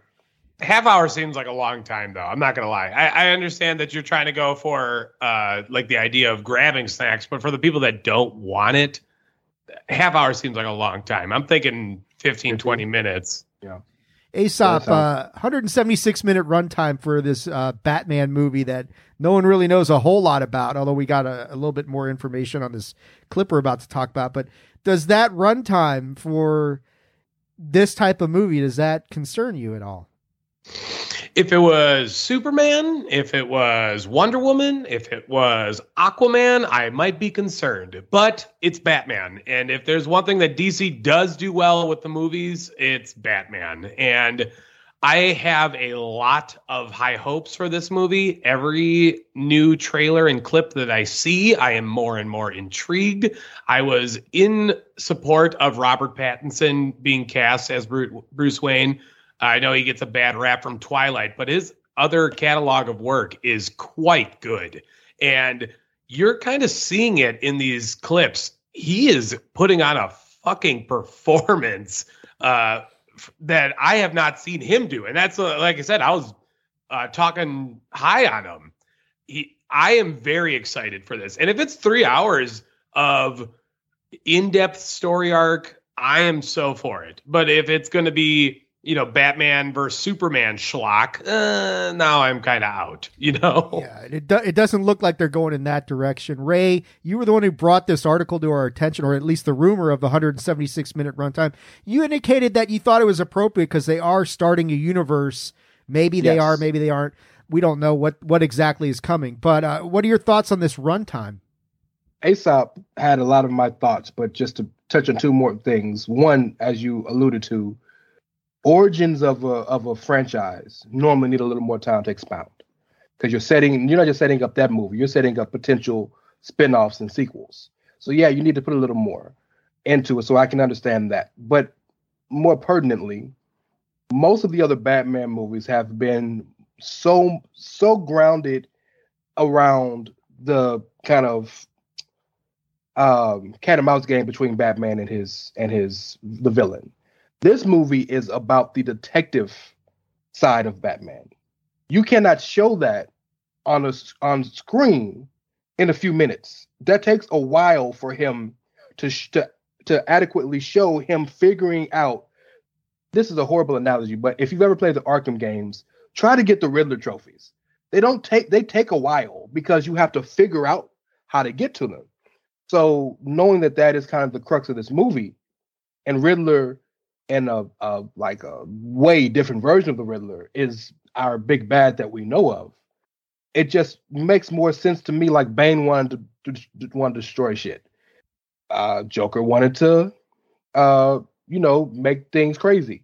Like these aren't things that need three hours to be told.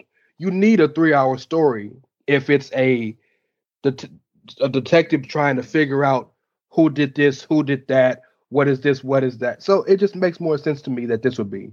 Now, if this is a trilogy and all three are three hours, I think we're missing the mark here. Yeah. But the first one makes sense to me. Yeah, and they I'll do, take three hours the entire way through. I'm not gonna lie. Well, it depends. You- You're right. You're right. It dep- one, I'm sorry. One more thing. The to, to to to kind of put everything together. Lord of the Rings is actually a good movie, but it is it it feels long. Some movies that are three hours don't feel like they're three hours. Endgame had that. Endgame went by so fast for me. Exactly. So if, if if these Batman movies are that long, but they don't feel that long, then I'm with it. But like that was the struggle for me watching Lord of the Rings. I felt every minute of watching it. I'm not saying it wasn't good because it was, but uh, so that's my only that's my only concern about the time is will it the pace be slow? Batman movies tend to be a little slower at points, so um, that's that'd be my my last concern. there are a lot of villains, as we know, coming into this movie. So you know, you know, you might need a longer time to tell a story that makes sense. But let's let's get into the clip though, because man, this For the clip record, is. I haven't seen it. I refuse to watch it. I just want you to know that. Oh, you didn't watch it? Oh, you should. I I, I want to be completely surprised when I get into the theater. I don't want to have any.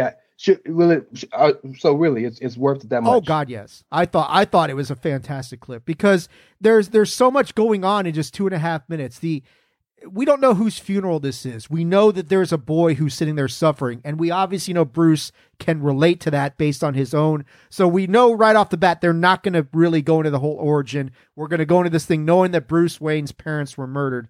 Um, then the then it shifts to like Ray, you're mentioning this is a different variation of the Riddler, but like if I had a complaint about this clip, it's that everything that's going on here in this clip screams Joker to me and not Riddler. Mm-hmm. And I wondered what you guys thought. Not that it was bad, it was really cool.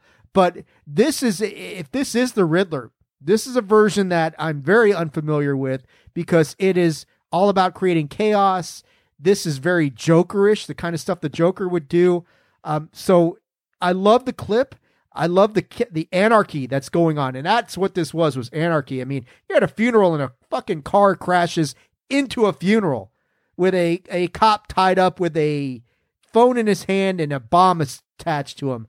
Um, that sounds like the Joker to me. Tunney, what did you think? I'm hoping you watched this. I hope it wasn't just me. What did you think of this whole clip here? No, I seen it, and exactly what you just described. It sounds like a more modern, you know, crisis scenario for Batman, doesn't it? I mean, that's just like Two thousands, two thousands Riddler had this sort of manic uh, spree to him. He wasn't that, you know, Jim Carrey, uh, you know, Riddler, the the the kind of hokiness that you you know we kind of know the Riddler to be. Um, but it, this was, and that was in more than just comic book media, but he, they did that in quite a lot of like the cartoon stuff as well. They gave Riddler uh, quite that that chaotic uh, energy that you were talking about, Dave. I'm excited for it. I, and, and in fact, it it leads me with more questions, not so much on the Riddler, but with uh, the Penguin, because I I'm really feeling that you're going to see him in the first half of that movie and not so much in the second. Uh, because you're Hmm. going to kind of build with that, especially if it's three hours, right? You're kind of you're going to see uh, Colin Farrell's Penguin be the main bad guy with little sprinkles here and there of the Riddler, and then him finally come to form later on and be that guy at the end, and that's where that uh, that relationship with Selina Kyle kind of comes in a little bit Hmm. more, and uh, hopefully we can love her as much as uh, Robert Pattinson did on the set because that is is literally one of my favorite stories of the, the past year as well. Wow. That's hilarious. And by the way, to to to add what Midwest Dave is saying, like that, yeah, very Thanks. nice, nicely done. Take it. um, a lot DC has done a lot of things with them taken from things outside of comic books. They're taking kind of stories and and thoughts and tidbits from video games or from um uh uh like uh animated adapt adaptations and whatnot. Harley Yes. Quinn. Exactly. right. but but particularly for the Riddler, there are two. The Arkham series, Riddler was really grimy in that one, and more pertinently, the the Batman Hush animated movie. Tommy wasn't Hush. Tommy was killed. Hush was the Riddler who went into the Lazarus pit and then became like a cold blooded killer.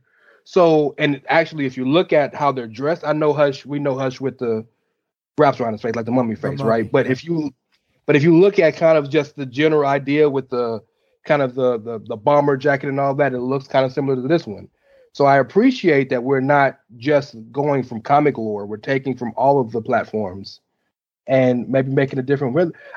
Jim Carrey was really important for the character because Jim Carrey is a, a famous actor, but he hurt just like Adam West. I think he hurt the character a bit too much because it made him a little too fantastical. What I what I appreciate what they've been trying to do with a lot of the of their lore is make these characters more gr- real life. Like if there was a, a Riddler in real life, this is what he would do.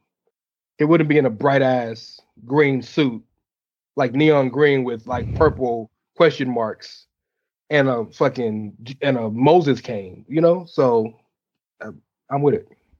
Yeah, and this has a definite Arkham Asylum or the Arkham series feel to it, at least in the opening moments. It seems a little bit more that way, but yeah, I, I- mean, and the disturbing thing is like, what if they, you know, there's rumors that they want to tie the Joker into this somehow, some way.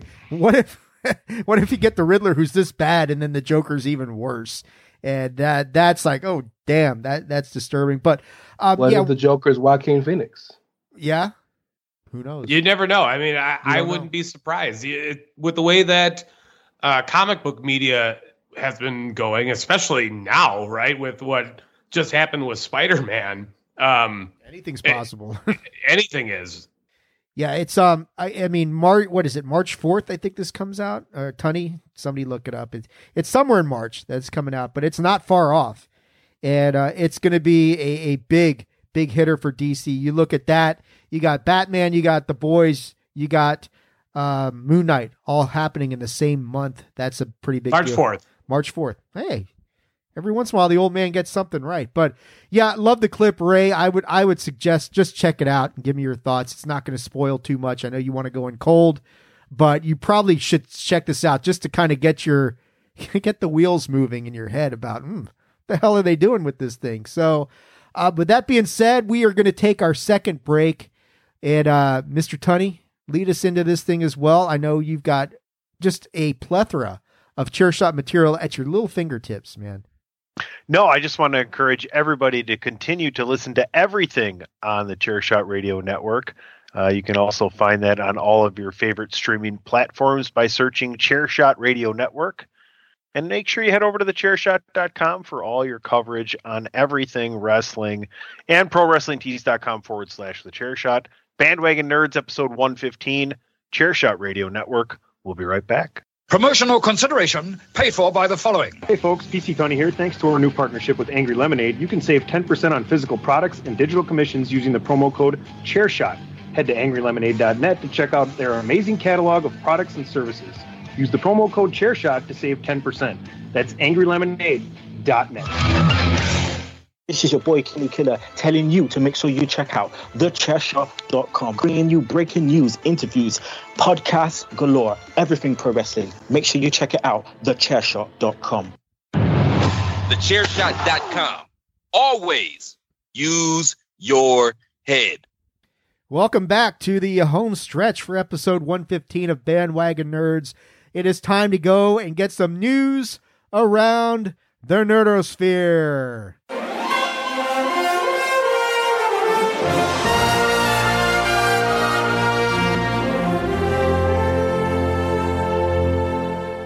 All right, guys, we're going to start off by talking about a guy who just can't seem to keep his mouth shut. And every time he seems to open it, it gets a little bit worse for him.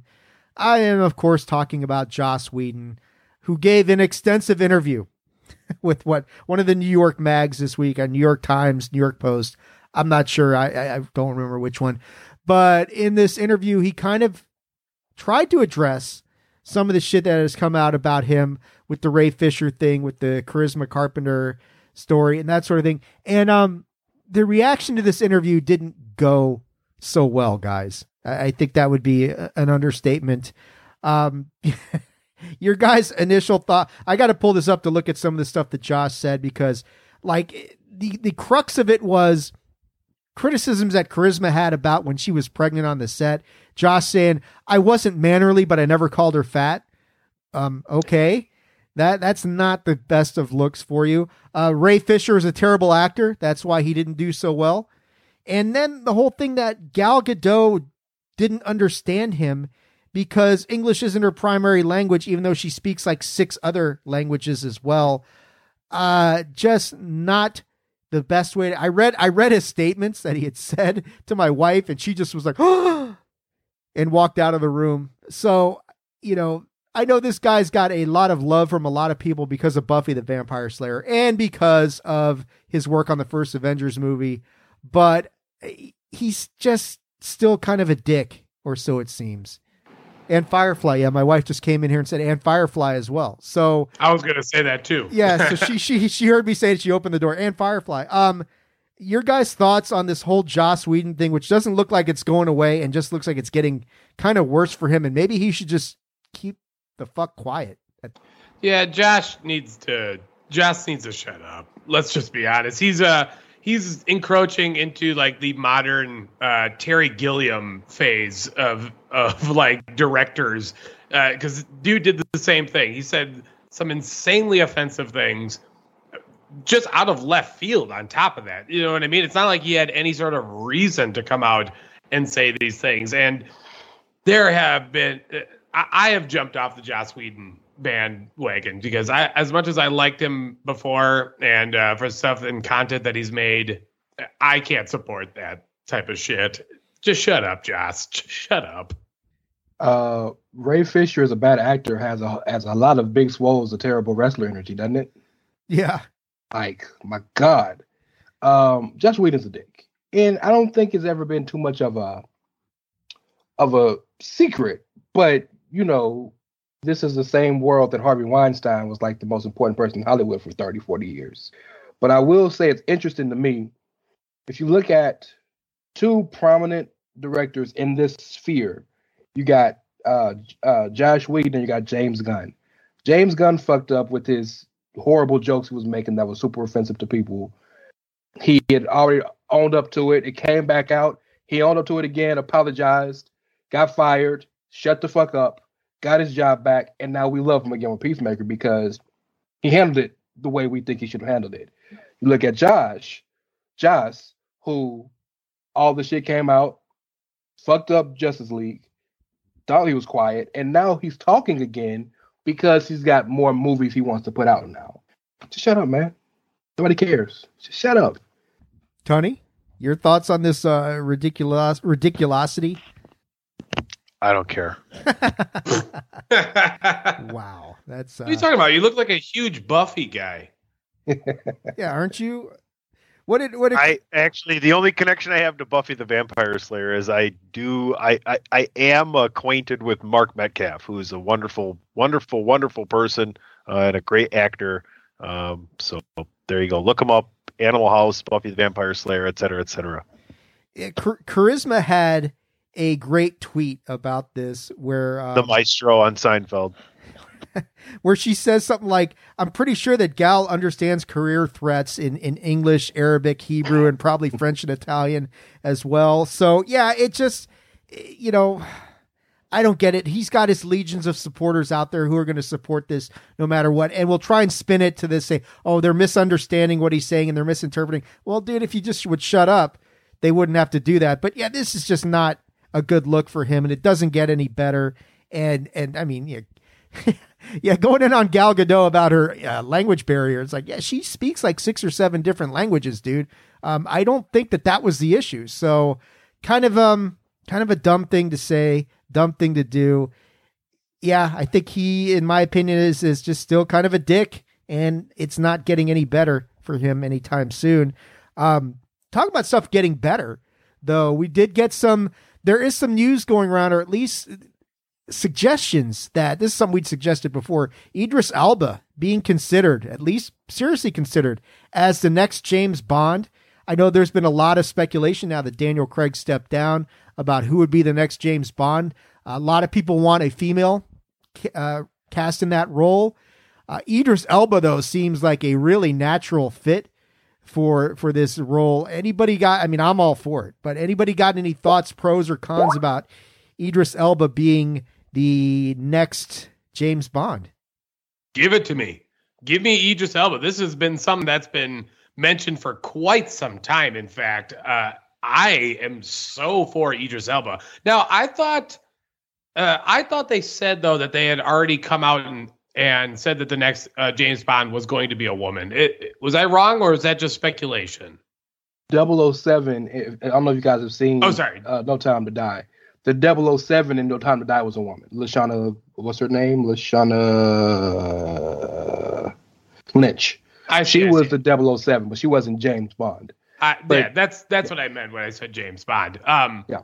But uh, this, there has been uh, a large type of uh, contingency of people that have said like, bring on Idris Elba. And if this is finally getting considered, it, it's one way to get people to the movies, right? People love Idris Elba. I love Idris Elba, and uh, really the only thing that is a prerequisite, as far as I can remember, is he has to be British. So, all right, let's do it. British and carry a sort of sophistication to him, which Idris Elba absolutely has that sort of regal kind of uh, way that he can carry himself and sound very much like James Bond. I mean, just you know, just I can totally imagine him saying Bond, James Bond, and, and it is okay. That sounds perfect to me. Uh, Ray, Yeah. how do you feel? I mean, I, I imagine you're like the rest of us who say, yeah, I can't think of a really better fit off the top of my head to be the next Bond than Idris Elba. Well, so there were four names I think that could fit. I think Idris is the best, but Idris, Tom Hardy, Fassbender, and I think the and the other one, which I think is maybe as good, if not better than Idris Elba, is Regé-Jean Paul, who's the guy that was on Bridgerton that left. He could fit it too, but I, Idris is the guy because Idris is the guy that the people want and have wanted for years now. It's it's hilarious to me though how they came out and said, I say they, I'm talking about the people behind James Bond. Essentially, he'll never be black, and Idris Elba will never have the part. And now we're at this point now where it's like, well, yeah, you probably need to walk that back now. Because at one point, Idris Elba said, I, I just don't, I don't want to know more because they've basically told me to my face, I won't have it. So it'd be interesting if he gets it. Um, but he'd kill it. Oh man, Idris Elba's one of the best actors in the world. He'd kill it. Tony? I'm not a Bond fan. Dear God, first Lord of the Rings, now 007. Get the hell out of here, PC. You're the fucking worst.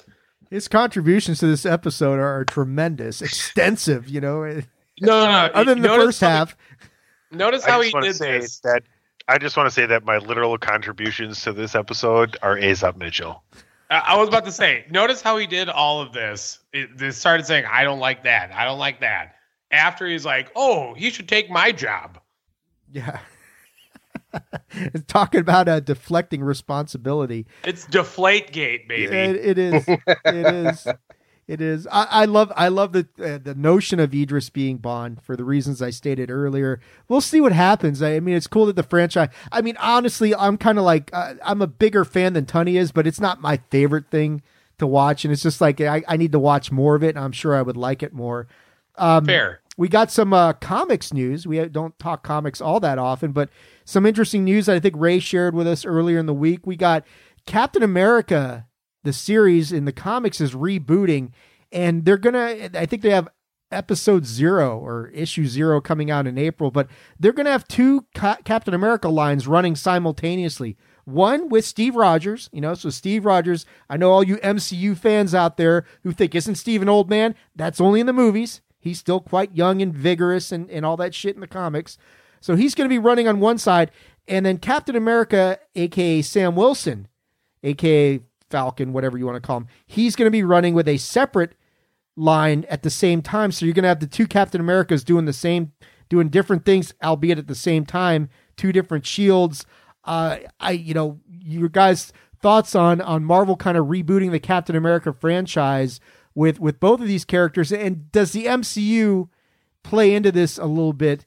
Because in the past we've seen Steve Rogers have the shield, Bucky Barnes has had the shield, Sam Wilson's had the shield. Now they're going in the direction where it's Steve and Sam, with obviously Bucky's going to be there as the Winter Soldier or whatever incarnation of Bucky Barnes we're going to have. But um, it's interesting to me just Captain America kind of being rebooted at this particular phase of time. What are your guys' thoughts on this thing, Ray? Why don't you share the article? What do you think about this? Um, so the story that Captain that Falcon the Winter Soldier came from was when Steve Rogers got old. Uh, he lost it. I can't remember how he lost his usefulness, but got old and uh, gave the mantle to um, Sam, and then he got his usefulness back sometime later, and the government wanted to give it back to Steve, but he was like, "No, that's still that's still Captain America. I'll just help out." And then there was controversy between that. So there's there's precedent here. Um, the the biggest failure of Marvel over the past 15 years is not matching their movie success with their comic success. That's been their biggest failure because there is a, a, just a ridiculous amount of interest in what they're doing on screen, and their comics is dying. So something like this, I think, will bring people some interest. People clearly love Steve Rogers as Captain America. People are starting to get interested, and I mean, I love Sam Sam Wilson as Captain America, and they can tell two different stories in the same breath. So I'm I'm here for it anything that gets people more interested in, in reading comics, I'm here for it. But my only concern is are they going I know they're running simultaneously. Are they going to match? Are they going to mix? Are they going to you're going to see Sam in some of Steve's stuff. You're going to see Steve in some of Sam's stuff. I'm a Hawkeye fan. So very clearly you can share the same mantle. Clint Barton and and uh, Kate Bishop both are Hawkeye. So you can have two Captain Americas. But are are they going to be in two different timelines? Are they going to be in simultaneously. I'm curious about that. Yeah, if I remember correctly, the Cosmic Cube aged Steve and then made him young again as well. At the later well, on, I think is the, what. Um, the, yeah, Cosmic Cube is what caused him to say Hail Hydra too. So that's right. The Cosmic whole Secret tripping. Empire shit. Exactly. The Cosmic Cube's just Kobik, just a pain in the ass, man. Yep. uh, yep. Aesop, what do you you know? I think I think Ray raises a lot of good points. I mean, Marvel has not translated the success of the MCU to their comics just because really though the only way to do that would just be to hit a complete reset button across to do what DC does every 3 or 4 or 5 years. Hey, let's just reset fucking everything. Uh, Marvel has been reluctant to do that for for obvious reasons. Uh, they do they do like resets on a much smaller scale, so it's like a strategic nuke instead of just the whole damn Tonga volcano explosion of your universe, that sort of thing. Sorry, had to, you know, that, that couldn't think of a better metaphor. But uh Aesop, what do you think of this? You know, Captain America getting rebooted. Is this smart given where we are in the MCU? Is that motivating this or, or I don't know if you're a big Captain America comics reader or not. Well, Captain America, as uh, you know, Ray brought up, has been rebooted a couple times. You know, not not quite to the level of say like Superman, which has been rebooted about you know 50 times and 49 too many. Um, but Superman haters, I swear, man. I, I can't I can't add him, Tony. He's a Superman hater. Come on now. No, I no, look, forever, I didn't say that. I did not say that. I said some of the reboots were bad. I said majority of the reboots were bad. That's yes. uh, you can't argue on that. Do do we need to go back to Red Blue? Dear God. No. Um, yeah, we don't. please. but uh, unfortunately, Ray, comics are dying. It's not just Marvel, it's comics. And Marvel is doing the, you know, quote, smart thing by adjusting their eggs and moving them from one basket in the comic media to the other basket of television and movie. You know, that's what they're doing. It, DC has more or less tr- done that too. Not so much into the film, but into the animated portion. You know, DC's animated catalog is fantastic. In fact, doesn't even come close to uh, to the uh, Marvel doesn't even come close to the animated portion that DC does. They have blown that out of the water. And outside of Batman as a comic series, I think they're pretty much all left for dead at this point. And as as tragic as it is, uh, I don't know how comics ever gets back to what they once were. I don't think they do. I don't even know if they get back to being remotely close, like in the '90s. Um, and going back to the Captain America thing, though, I think this is fun. I think it's fine. I don't think it's going to make that much of a difference uh, as far as you know whether or not people are going to be invested in comics uh, as much. It's not going to bring in new people. I don't think. Um, I think pretty much the comic fan base is what it is, and it's going to stay that way unless something really happens. Maybe some sort of vote of confidence from Marvel and I guess Disney, like, hey, go check out these comics or something like that. But uh, I, again, I don't think it's going to do any damage to Captain America. Tony, do I dare ask you what you think of this or no? Okay. I don't read comics. if if we were talking DC, he'd talk about it. That's right. the bias is just it's just dripping here today. Are you uh, talking about DC Tunney? Is that what we're ch- changing his name to? Daniel Cormier. DC DC Tunney. There you go. That that should be your new handle. But uh, I, yeah, I think you know comics are are tough because people like continuity that they can wrap their head around, and comics don't have that because, like we said, they've been rebooted so many times. It's like, is this pre Flashpoint? Is this post Flashpoint?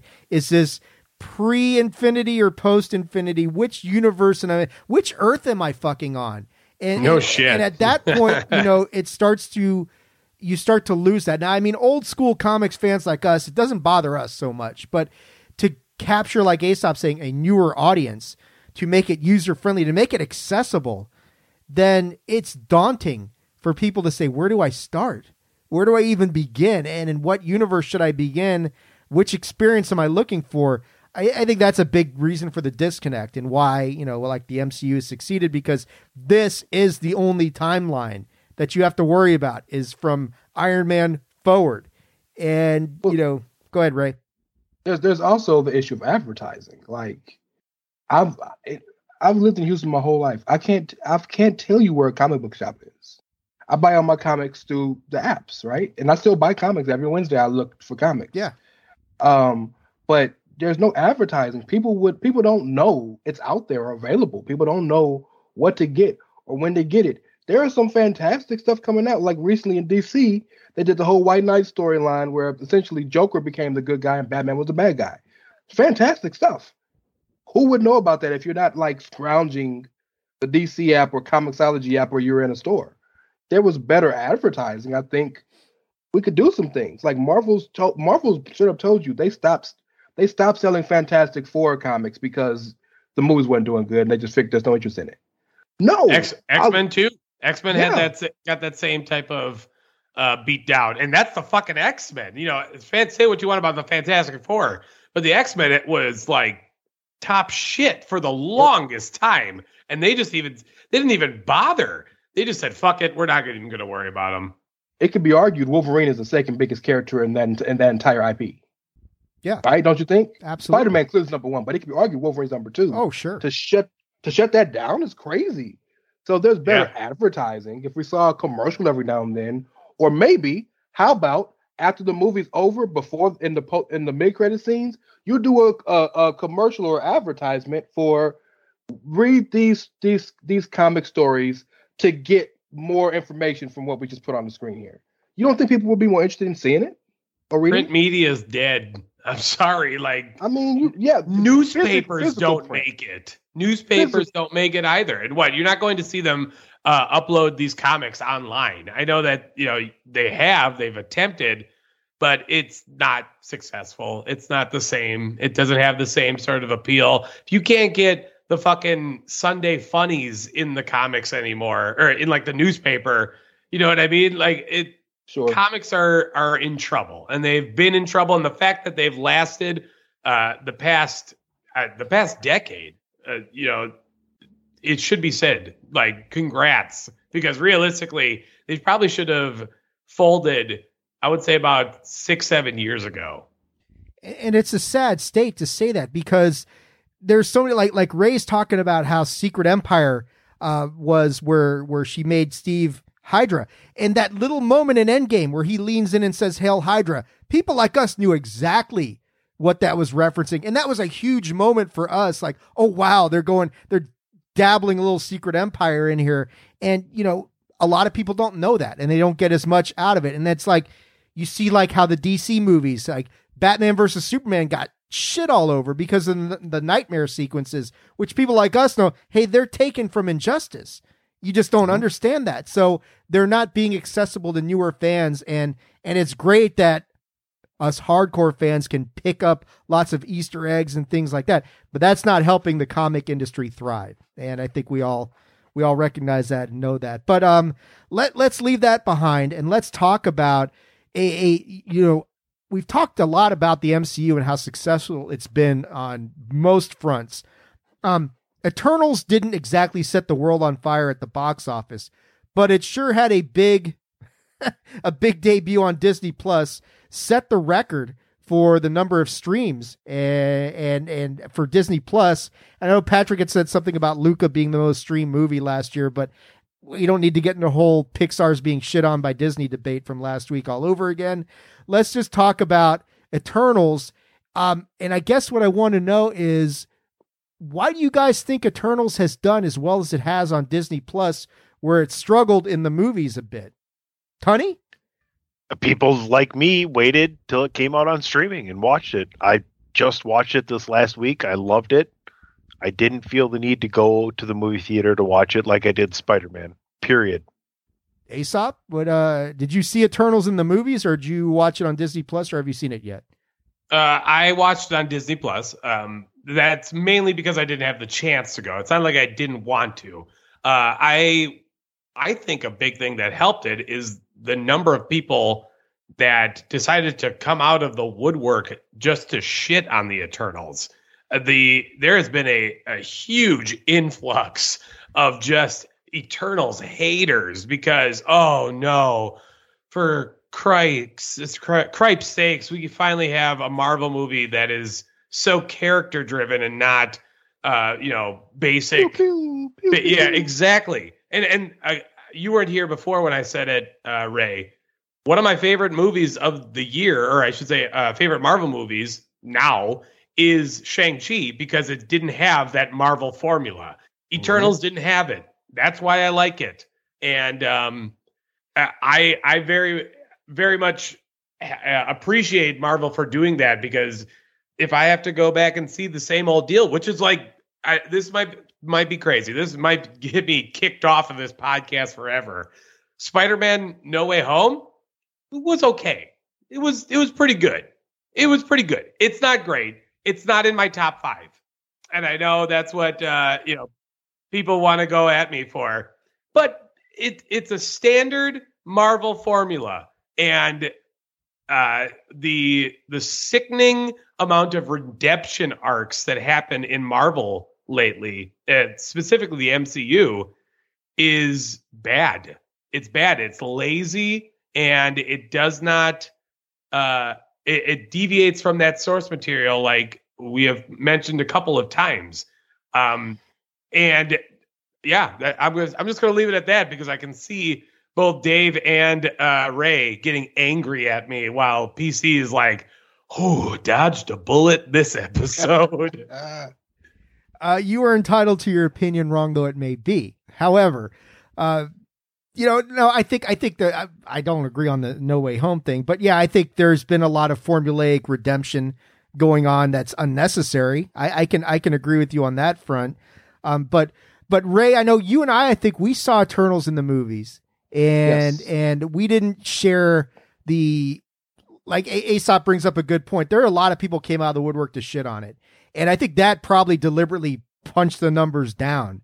As far Yep. as people say, why should I risk my ass to go out there and watch this movie that people say this isn't like an MCU movie, and I don't want to check it out? But oh, it's here on Disney. I, I got nothing else to watch. Let's see how bad this really That's is. That's what makes it great. For the love of God, like ah, it gets me all angry. Ray, what do you? I mean, is that is that all it is? Is just that people um, decided to finally check it out because it was there in the comfort of their own home and finally available, and they're like, "Let me make up my own mind." At this point in time, and that's why it's absolutely yeah. I mean, it's beaten Shang Chi's marks, um, you know, and, and Shang Chi was critically praised. Eternals not so much, but do you think that's really all that this is, or is there more to this story? Free 99, bro. Free 99. I mean, you know, if you have a subscription to Disney Plus, but free 99. Um, let me let me flip it for you in a in a different way. I would have never watched Doom if it wasn't on HBO Max. You never watched it. It may have been something I caught on TBS one day. I would have never watched it, and I'm better for having watched it because I, it was an enjoyable movie but it's just not something I would have cared to watch. And if you told me the only way I could have watched it was to take my ass to, um, well, hey, you hate Spider-Man Far From Home, you can't talk. I did not say I hated it. I did not. I said it's not in my top five. That's fair. That's what I said. That's still a little blasphemous, but much less. You're correct. Um, but if if Doom was in the theaters, that's the only way I could have seen it. Your boy would have never seen Doom, right? So some things, the the the option of being able to watch it when you want to watch it is is big, but Eternals also had like a bunch of things against it. It had the first sex scene in Marvel, and that's not a big deal, but to some people maybe. It had the first gay um, embrace in Marvel. It had ten main characters That You know no I one mean? that nobody ever knew. Yeah. And this may ma- ma- matter to I know this don't matter to us or anybody I think we really fuck with, but it had a, a female director. So there were so many things that deviated from the regular Marvel stories, and you can't say it. You know, this is um, a historical moment for Black people like Black Panther, or a historical moment for Asian people like Shang Chi. You can't say none of that. It was such a different take on a movie for a Marvel thing, like like Aesop said, that people were like, and to Tony's point, he, I think he's right. Yeah, what's the point of me watching this? I just see it when it comes when it when it gets to Disney Plus. And fortunately, what you're seeing is tons of people are watching it. Most people who are watching it now are loving it. You know, so it goes to show, man, vindication happens. it you know when you when you're like uh you you buy something from a fast food place you really like that that meal right that that burger or sandwich so you continue to get that damn thing every day for lunch uh, every day every day and then eventually you're like ugh and it sickens you that's what marvel is kind of becoming. It's the with, with the same sort of formula. And th- i think that's what happened to the eternals is that we are kind of in this honeymoon phase of like the same formula for marvel and that's what people want. They don't want anything different. They want this this quarter pounder with cheese. And so help me god if you try to give me this fucking grilled chicken sandwich i'm It's not going to eat it yeah right uh, that's what i'm saying and eventually we're going to get you know, kind of gross, uh, sick of it. I've gotten sick of uh, sick of it a little quicker than most people, and you're going to realize, like, damn, that McRib is pretty fucking good, right? And people are going to come back and realize that Eternals is a lot better than what you think it is. I just I, I- listening to you there, just like that Eddie Murphy stand up routine where he talks about, man, if you're in the middle of the desert starving and somebody gives you a fucking saltine cracker, you say, God damn, this is the best cracker ever. But after Right? after you get that cracker for a couple, a couple of weeks, you'd be like, say, man, these are just regular crackers, and and that's kind of kind of what I hear when you're saying that. But yeah, I think uh, you know, Eternals definitely thought outside the box. It was not the typical MCU movie, and like you're saying, that's not a bad thing at all. And it was telling a different story. And and I just like to say on Marvel Strike Force, the two Eternals characters are ridiculously overpowered, and it just pisses me off. And I'm going to leave it there. leave it at that. Oh, Also, by the way, if, if Phase Four is going to go more cosmic, then everything in Eternals is the most important thing that could have happened. Yeah, learning I- who the Celestials are, seeing Arishem, learning how they come from inside of the core of the Earth in, of, of planets and things of that nature. Why they didn't These get, things get were involved important. in the Infinity Saga was a Why they big didn't deal. get exactly uh Eros showing up and us getting a little to, probably going to get to know a little more about the origins of Thanos. Like all these things are important going forward. And I so still, like I, I still wonder how they are going to attempt to tie them into the uh, the the MCU. Obviously, they're tied in, but y- you know they they brought them all back together for Avengers, right? How the hell are you going to do that with the Eternals? The only thing I can kind of see is uh, something with Guardians Volume Three, um, but it, that's got me kind of intrigued as well. Uh, also, God Far From it. Home, third best Spider-Man movie. Look at Aesop with another Stop great segue. worse. I mean, talking about Aesop is brilliant here because he segued right, talking about Guardians of the Galaxy Volume Three. Thank you. And you'd almost think we planned that shit, but it's just natural talent on the part of the part on the fart on the part of the fabled. A Freudian- fair. Fre- Freudian we did get some news about Guardians of the Galaxy Volume 3 with James Gunn basically praising Will Poulter, saying he is killing it as Adam Warlock. So, in, in, in a couple different ways, you know, talking cosmic stuff, talking Guardians. Um, Adam Warlock, somebody who was conspicuously absent from the Infinity Saga, who in the comics was a huge part of the Infinity Wars, and the only reason they ever defeated Thanos in the first place. He was completely absent from all that stuff, but we are bringing him in now. Not completely absent. Well, no, you're right. We saw him in the We got his incubation egg. cha- Yeah, that's right. That's right. You're right. It was a post credit scene. But now we're getting a fully fleshed out Adam Warlock, who is one of the most powerful characters in the MCU. I mean, you think Captain Marvel, that power set.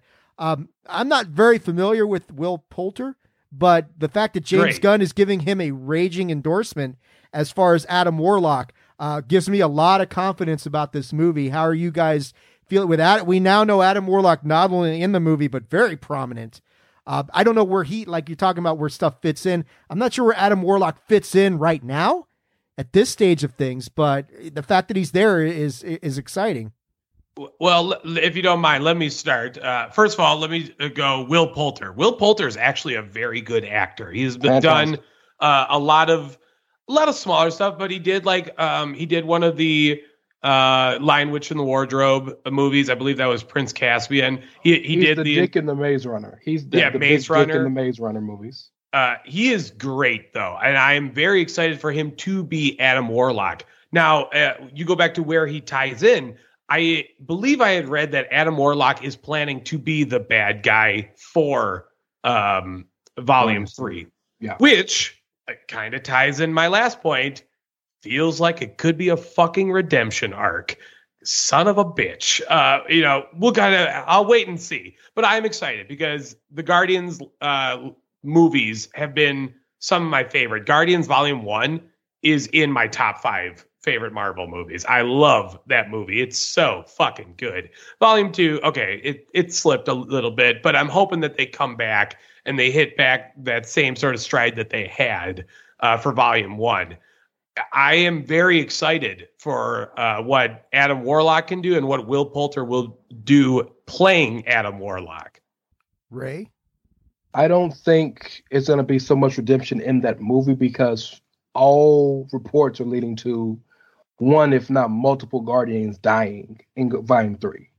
So, like, you you can be redeemed, redeemed, but it's going to take a minute if you kill like half the motherfucking team. You know what I mean? Um. So, and that I mean, it, it's not a spoiler because we don't know it's going to happen or not. So, you know, I apologize for that. Um, Will Poulter's fantastic. He's acting in a lot of things. He's the he's the son and we're the Millers. He's got impeccable comedic timing. Um, he's shown a great amount of uh, range in playing like the idiot to the bully to the uh, the the the the kind of pitiful kid to like the toughest kid on the block. Like he's got a lot of range. I think he'll kill it. And that is the most int- that's the most interesting part to me is we're going more cosmic. We're going more to the to celestials and kind of how the universe proper was made. We're going into Deviants and the multiverse, and so much of this cosmically, and you know the power cosmic is around.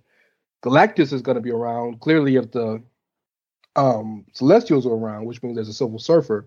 So there's so much cosmic power around, and of all of them, Adam Warlock may be one of, if not the baddest dude out there.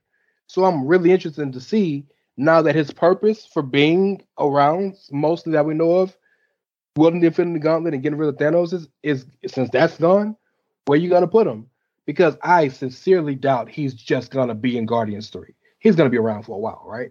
Well, and going back to the Eternals again, they did that uh, by bringing in some extra characters uh, in the post-credit scene of the Infinity Patrol, which is a major sort of character group in the comic series of Adam Warlock, uh, among other people that Oh, Star Fox protect, and Pip.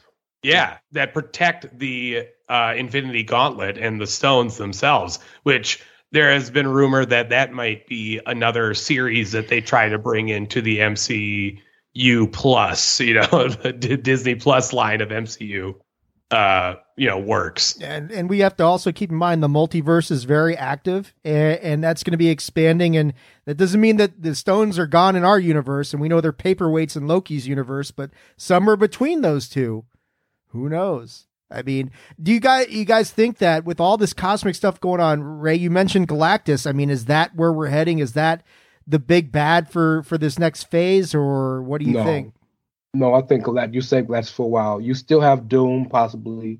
You still have Annihilus, which I think will be perfect for the next Avengers movie. Kang. Um, you st- and Kang is going to be the big bad for at least the first half of Phase Four, if probably for Phase Four proper. Ant Man is he's tied into Ant Man right now. The next one, uh, whatever, Yeah, Quantum- whatever the fuck Quantum that Mania. one, Quantumania.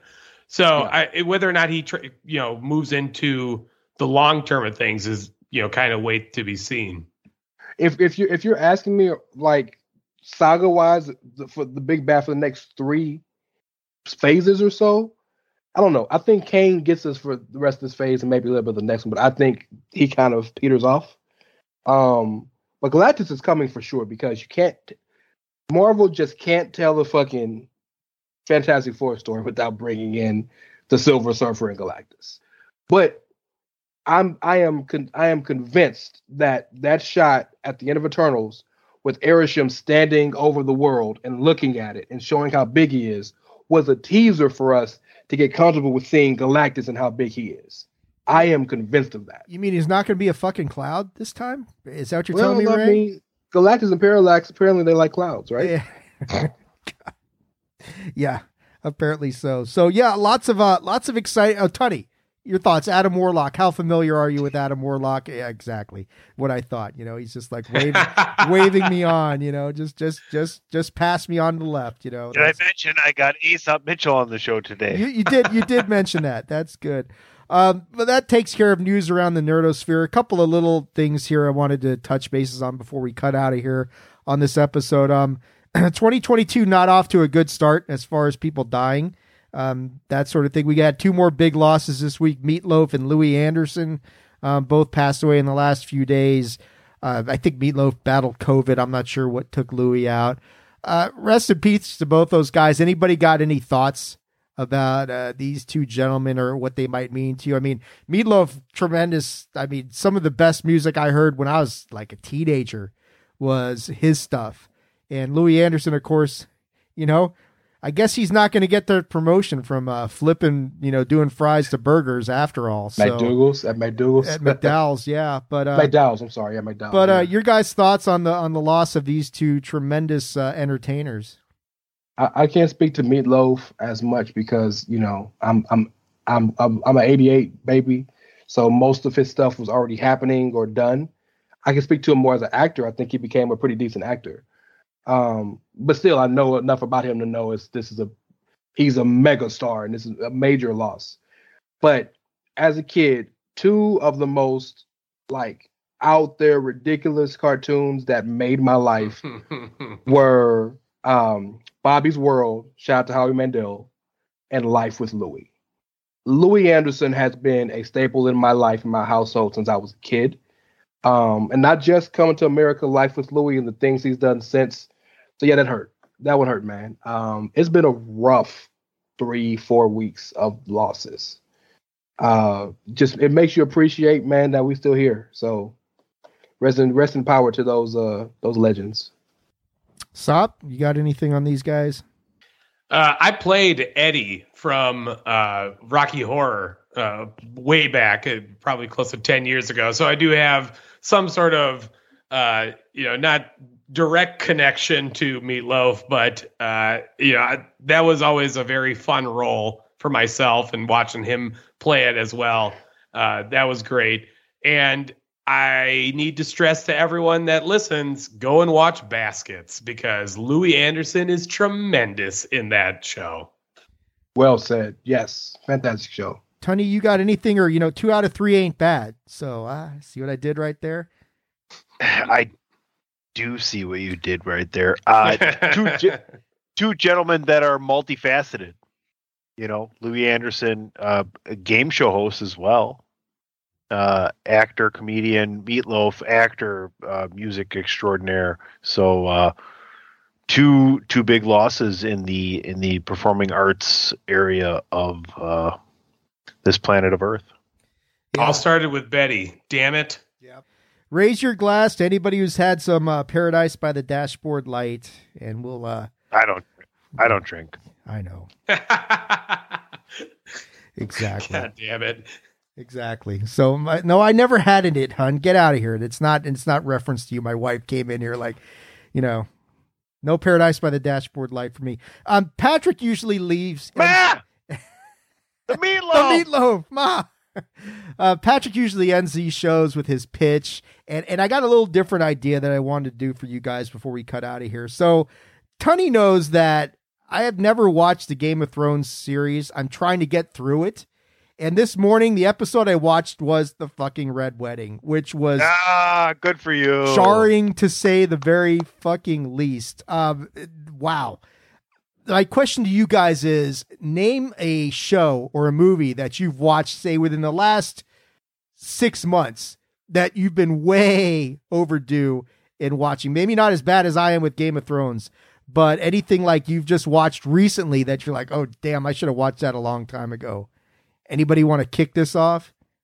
Uh, I'm going through my I'm going through my last watch on Netflix to see Well, if I can. I, I can tell you what I what I need to watch that I haven't watched or I've saved. Well, is, we know uh, Ray needs to things watch that- Flash Gordon, but that's beside the point. yeah. God, I don't. two what things is- like You it, haven't it's, watched it's, Flash? It's, like a sidestep to your question. Two things that I have saved. Like I'm going to watch them at some point, but like I'm waiting for the right time. Uh, Breaking Bad and Walking Dead. So Fair enough. Yeah, that, you're in the same boat as me with Game of Thrones. But uh, Raymond Cashington, other than Flash So- Gordon and Locke and Key, the ninth, the ninth. I, well, thank you, thank you, thank you. Ninth of my ninth of my kin. Uh, that so look, there's a ton of these for me, I'm sure, but and I'm I'm super absent-minded right now. But the one coming to my coming to mind, um, I, a good friend of mine told me he was like, "There's this show you should watch, you'll love it." And I was like, when people tell me that shit, I'm always like, "Eh." Hanna on Amazon Prime, the offshoot of the movie. I went to go. No, I was watching this as as my dad was dying, so like I had nothing else to do but sit and watch this. And uh I planned to watch maybe one episode just to say I watched this shit, and I watched three seasons in like three days. So uh I absolutely say if you like, please give it a try. It's a fantastic show.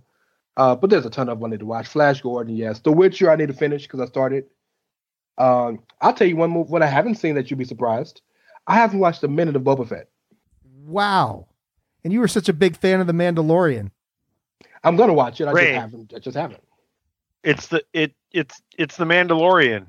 It's just Sort of. Oh no, I'm, I'm not against it. I just haven't sat down to say, "Hey, let me watch this." Ray, you've seen Peacemaker, right? Every single episode. All right. Damn straight. There you go. At least, at least you got that going on. So, uh, Do you do you really want to? Do you really want to taste it? uh, yeah, you know, throw your dog the invisible bone. But uh, Aesop, uh, you got any uh, anything that you've watched recently, or something that's on your wish list that you're like almost embarrassed that it's there? I I can fill out both of those. Um, it this wasn't necessarily the last six months, but I watched The Shining for the first time last year. Oh my god! And I I know. I I don't know what why it took me so long to watch it and was thoroughly like loved every second of that movie and it gave me heart palpitations uh the stress that like is running through that entire movie Have Still you seen seen Eyes. Wide Shut? what was I that got a funny Eyes Wide Shut story, by the way. I haven't seen Have, Shining. Ace, have Aesop, have you seen Eyes Wide Shut? i have not Okay, try that one on for size and get back to me. Hey, uh, Ray, what's your funny story? Um, so my dad, my birth father's side of the family's from Phoenix, and so a couple of summers I would go out there and spend with my grandparents and try to spend time with my dad. This particular summer, I'm nine years old, and my grandparents were really like super. Man, have you seen that at nine? That's like me seeing Platoon at like fucking. That's yes. So, so my grandparents were super, and I hate to use this word, but hip, right? They they went out, they did stuff. They didn't just sit in the house all day. Super swingers. They they went to the movies. They're both attractive, right? And charming. Were they both attractive and charming? I mean, well, you know, up- I, I'm they supposed to other say so. people. They, they fucked other people. and Enjoyed telling the stories. Well, I mean, I, you know, I'm That's not the gonna. movie, man. That's the Those- movie. that's your grandparents, brother. That's your grandparents. It's all yeah, good. no, I, man. yeah, no, I know he's talking about my grandparents. Yeah, but it's both actually. Um, but no, uh, they were gonna they were gonna take me to go see the movie, and I just happened to be on the phone with my mom, and we're like, we're going to the movies. Well, what you gonna watch? And I was like, uh, what are we watching? Oh, we're gonna go see Eyes Wide Shut. Eyes Wide Shut. And my mom like, damn, I had a heart attack. She was like, hell no, you stayed at home. And so yeah, You like, wanna, you guys want to know something? Uh, when Tunney put that, Tunney listed Eyes Wide Shut in the '90s project because I'm like a year behind listening to our episodes, and and and and I think this topic of conversation with your grandparents trying to really fuck you up, Ray, was was uh, something that we we talked about then as well. So, well, I love them. Thankfully, it didn't you know cause permanent harm to you. Um, what a fucked up movie.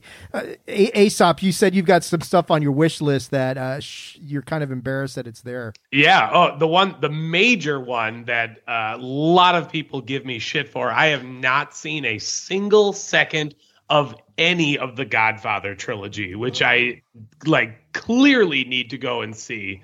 Um, You yeah. don't have much free. Well, that's fair, you might but- be able to skip that one. but but I, even still, I should have watched one or two for I don't know quite some time. And I know that that's not necessarily TV. Uh, I tried watching Game of Thrones.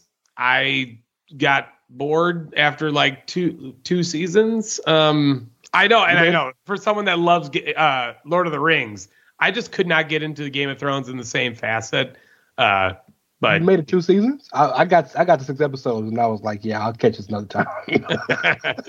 My coworkers try to get me to watch it all the time. They're obsessed with Game of Thrones. And who's more understanding and sympathetic? I, I don't I don't know. I guess it would be me. I didn't chastise you like I was chastised for the Lord of the Rings, but that's fine. No big deal. Um, I'm the asshole here. Wow. Uh, on that note, I think it is time to bring uh, episode 115 of Bandwagon Nerds to an end. I want to, of course, thank the one and only fabled one, Aesop Mitchell, for coming on the show for the first time, making his debut. Uh, I really hope you'll be back and and and different capacities on this show because you certainly know your stuff and your nerd cred checked out very well, sir. You get Nice. you get passing marks. Even with the third best Spider-Man film being Far From Home. Stop stop bringing it up. just Stop bringing quit, it up. quit bro. while you're ahead, man. That's Oh, that's what you need yeah. to do. Spider-Man, Into the Spider-Verse, Spider-Man Two, Far you From know, Home. Patrick would agree with you. I think Patrick would absolutely agree with you. But Into the uh, Spider Verse has a legit conversation, but this is Far Far From Home's way better than Spider Man Two. Way better. I don't know about way better, but it's better. But anyway, Way better. It's way anyway, Aesop, uh, where can people check you out? I know you mentioned the uh, the podcast earlier, but where else can people find you on social media? Sure, sure. Uh, find me on Facebook at Aesop Mitchell, A E S O P Mitchell, two L's. You can also find me on Twitter at Violent Aesop. Uh, also Instagram at the Cream City Traveler. Um, and definitely check out the podcast because Down the Wire is like the thing that I look forward to each week. Like that's a lot of fun, and me and my brother have a good time, and we're only going to get wilder and wackier. We have uh, some shit planned, and we can definitely, uh, I can definitely support the idea of listening in, even if you don't know sports, because we don't know sports either. Well, based on my picks this uh, last couple weeks, I don't know shit about football. So, uh, Ray, thank you so much for coming on the show. I know you felt under the weather and you got in here on the back half, and and as usual, made your excellent contributions. Where can people check you out on social media? You've got a lot of stuff going on, of course. Um, yes, I'm at It's Rey Cash. That's R E Y as in Mysterio, C A S H as in dollars. And uh, if you go to chairshot.com and go to the radio network and press play, you'll hear me eventually. So, and you're also a charter member of the Fern Gully Forever fan club, right? That was my, ah, bur- my, my my my burner account is Fern Gully, always 1999. So you already know what it is. Yeah, I, yes. I, that's got... what's up, dude. Fern Gully was great. Wow. Oh okay, you just redeemed yourself for the Spider-Man thing. You're once again my favorite person. Yes. Fern Gully 2 though can fucking die. Like we don't. We don't, if you have you seen Encanto, we don't talk about Bruno. We don't talk about Fern Gully 2. it's like talking about Caddyshack 2 or something. You just don't do it. Uh, PC Tunney, where can people find you on social media, man? Uh, at PC Tunney on Twitter and Facebook. Please continue to listen to everything Chairshot Radio Network on all of your favorite streaming platforms and thechairshot.com. And you can find me on Twitter at AttitudeAg, that is at AttitudeAGG, and on Facebook.com slash Attitude of Aggression. And also, of course, please follow Bandwagon Nerds on Twitter at Bandwagon Nerds. That's going to do it for the 115th episode of the show. Guys, get out of the basement, stay safe, get some sun, and until next week, we will talk to you later. Thanks again for listening to Bandwagon Nerds on the Chairshot Radio Network, a part of thechairshot.com.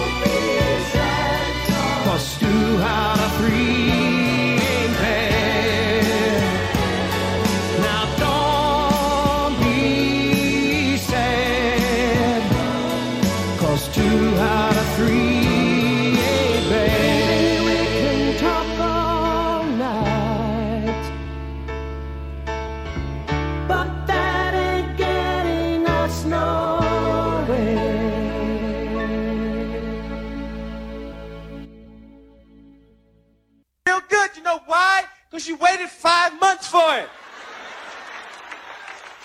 If you're starving and somebody throw you a cracker, you're going to be like this. God damn, that's the best cracker I've ate in my life.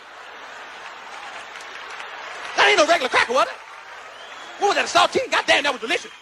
That wasn't no saltine, no, that was, that was, no, that was, that was rich. That was, that wasn't no rich. I said, God, that's the best cracker I've ate in my life. Have another one, please, please, one more. Then you get married because you think you found the bomb had the same crackers every day for a year, you roll over one day and be like, hey, I just got some regular old crackers.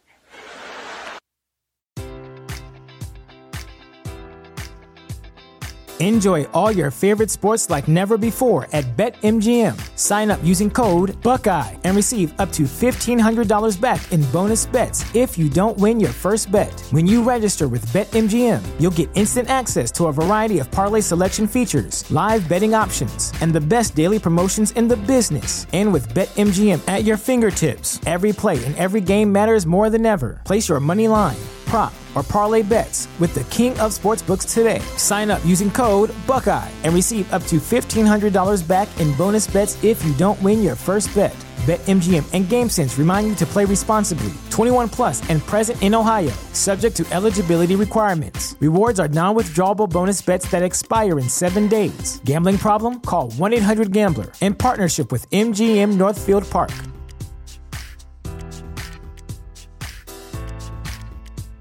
Sick of being upsold at gyms? My guy, you're currently a base member. For $90 more, I can upgrade you to our Shred membership. For 130 more, you'll be a Swole member. And for just $300 more, you'll reach Sweat Platinum.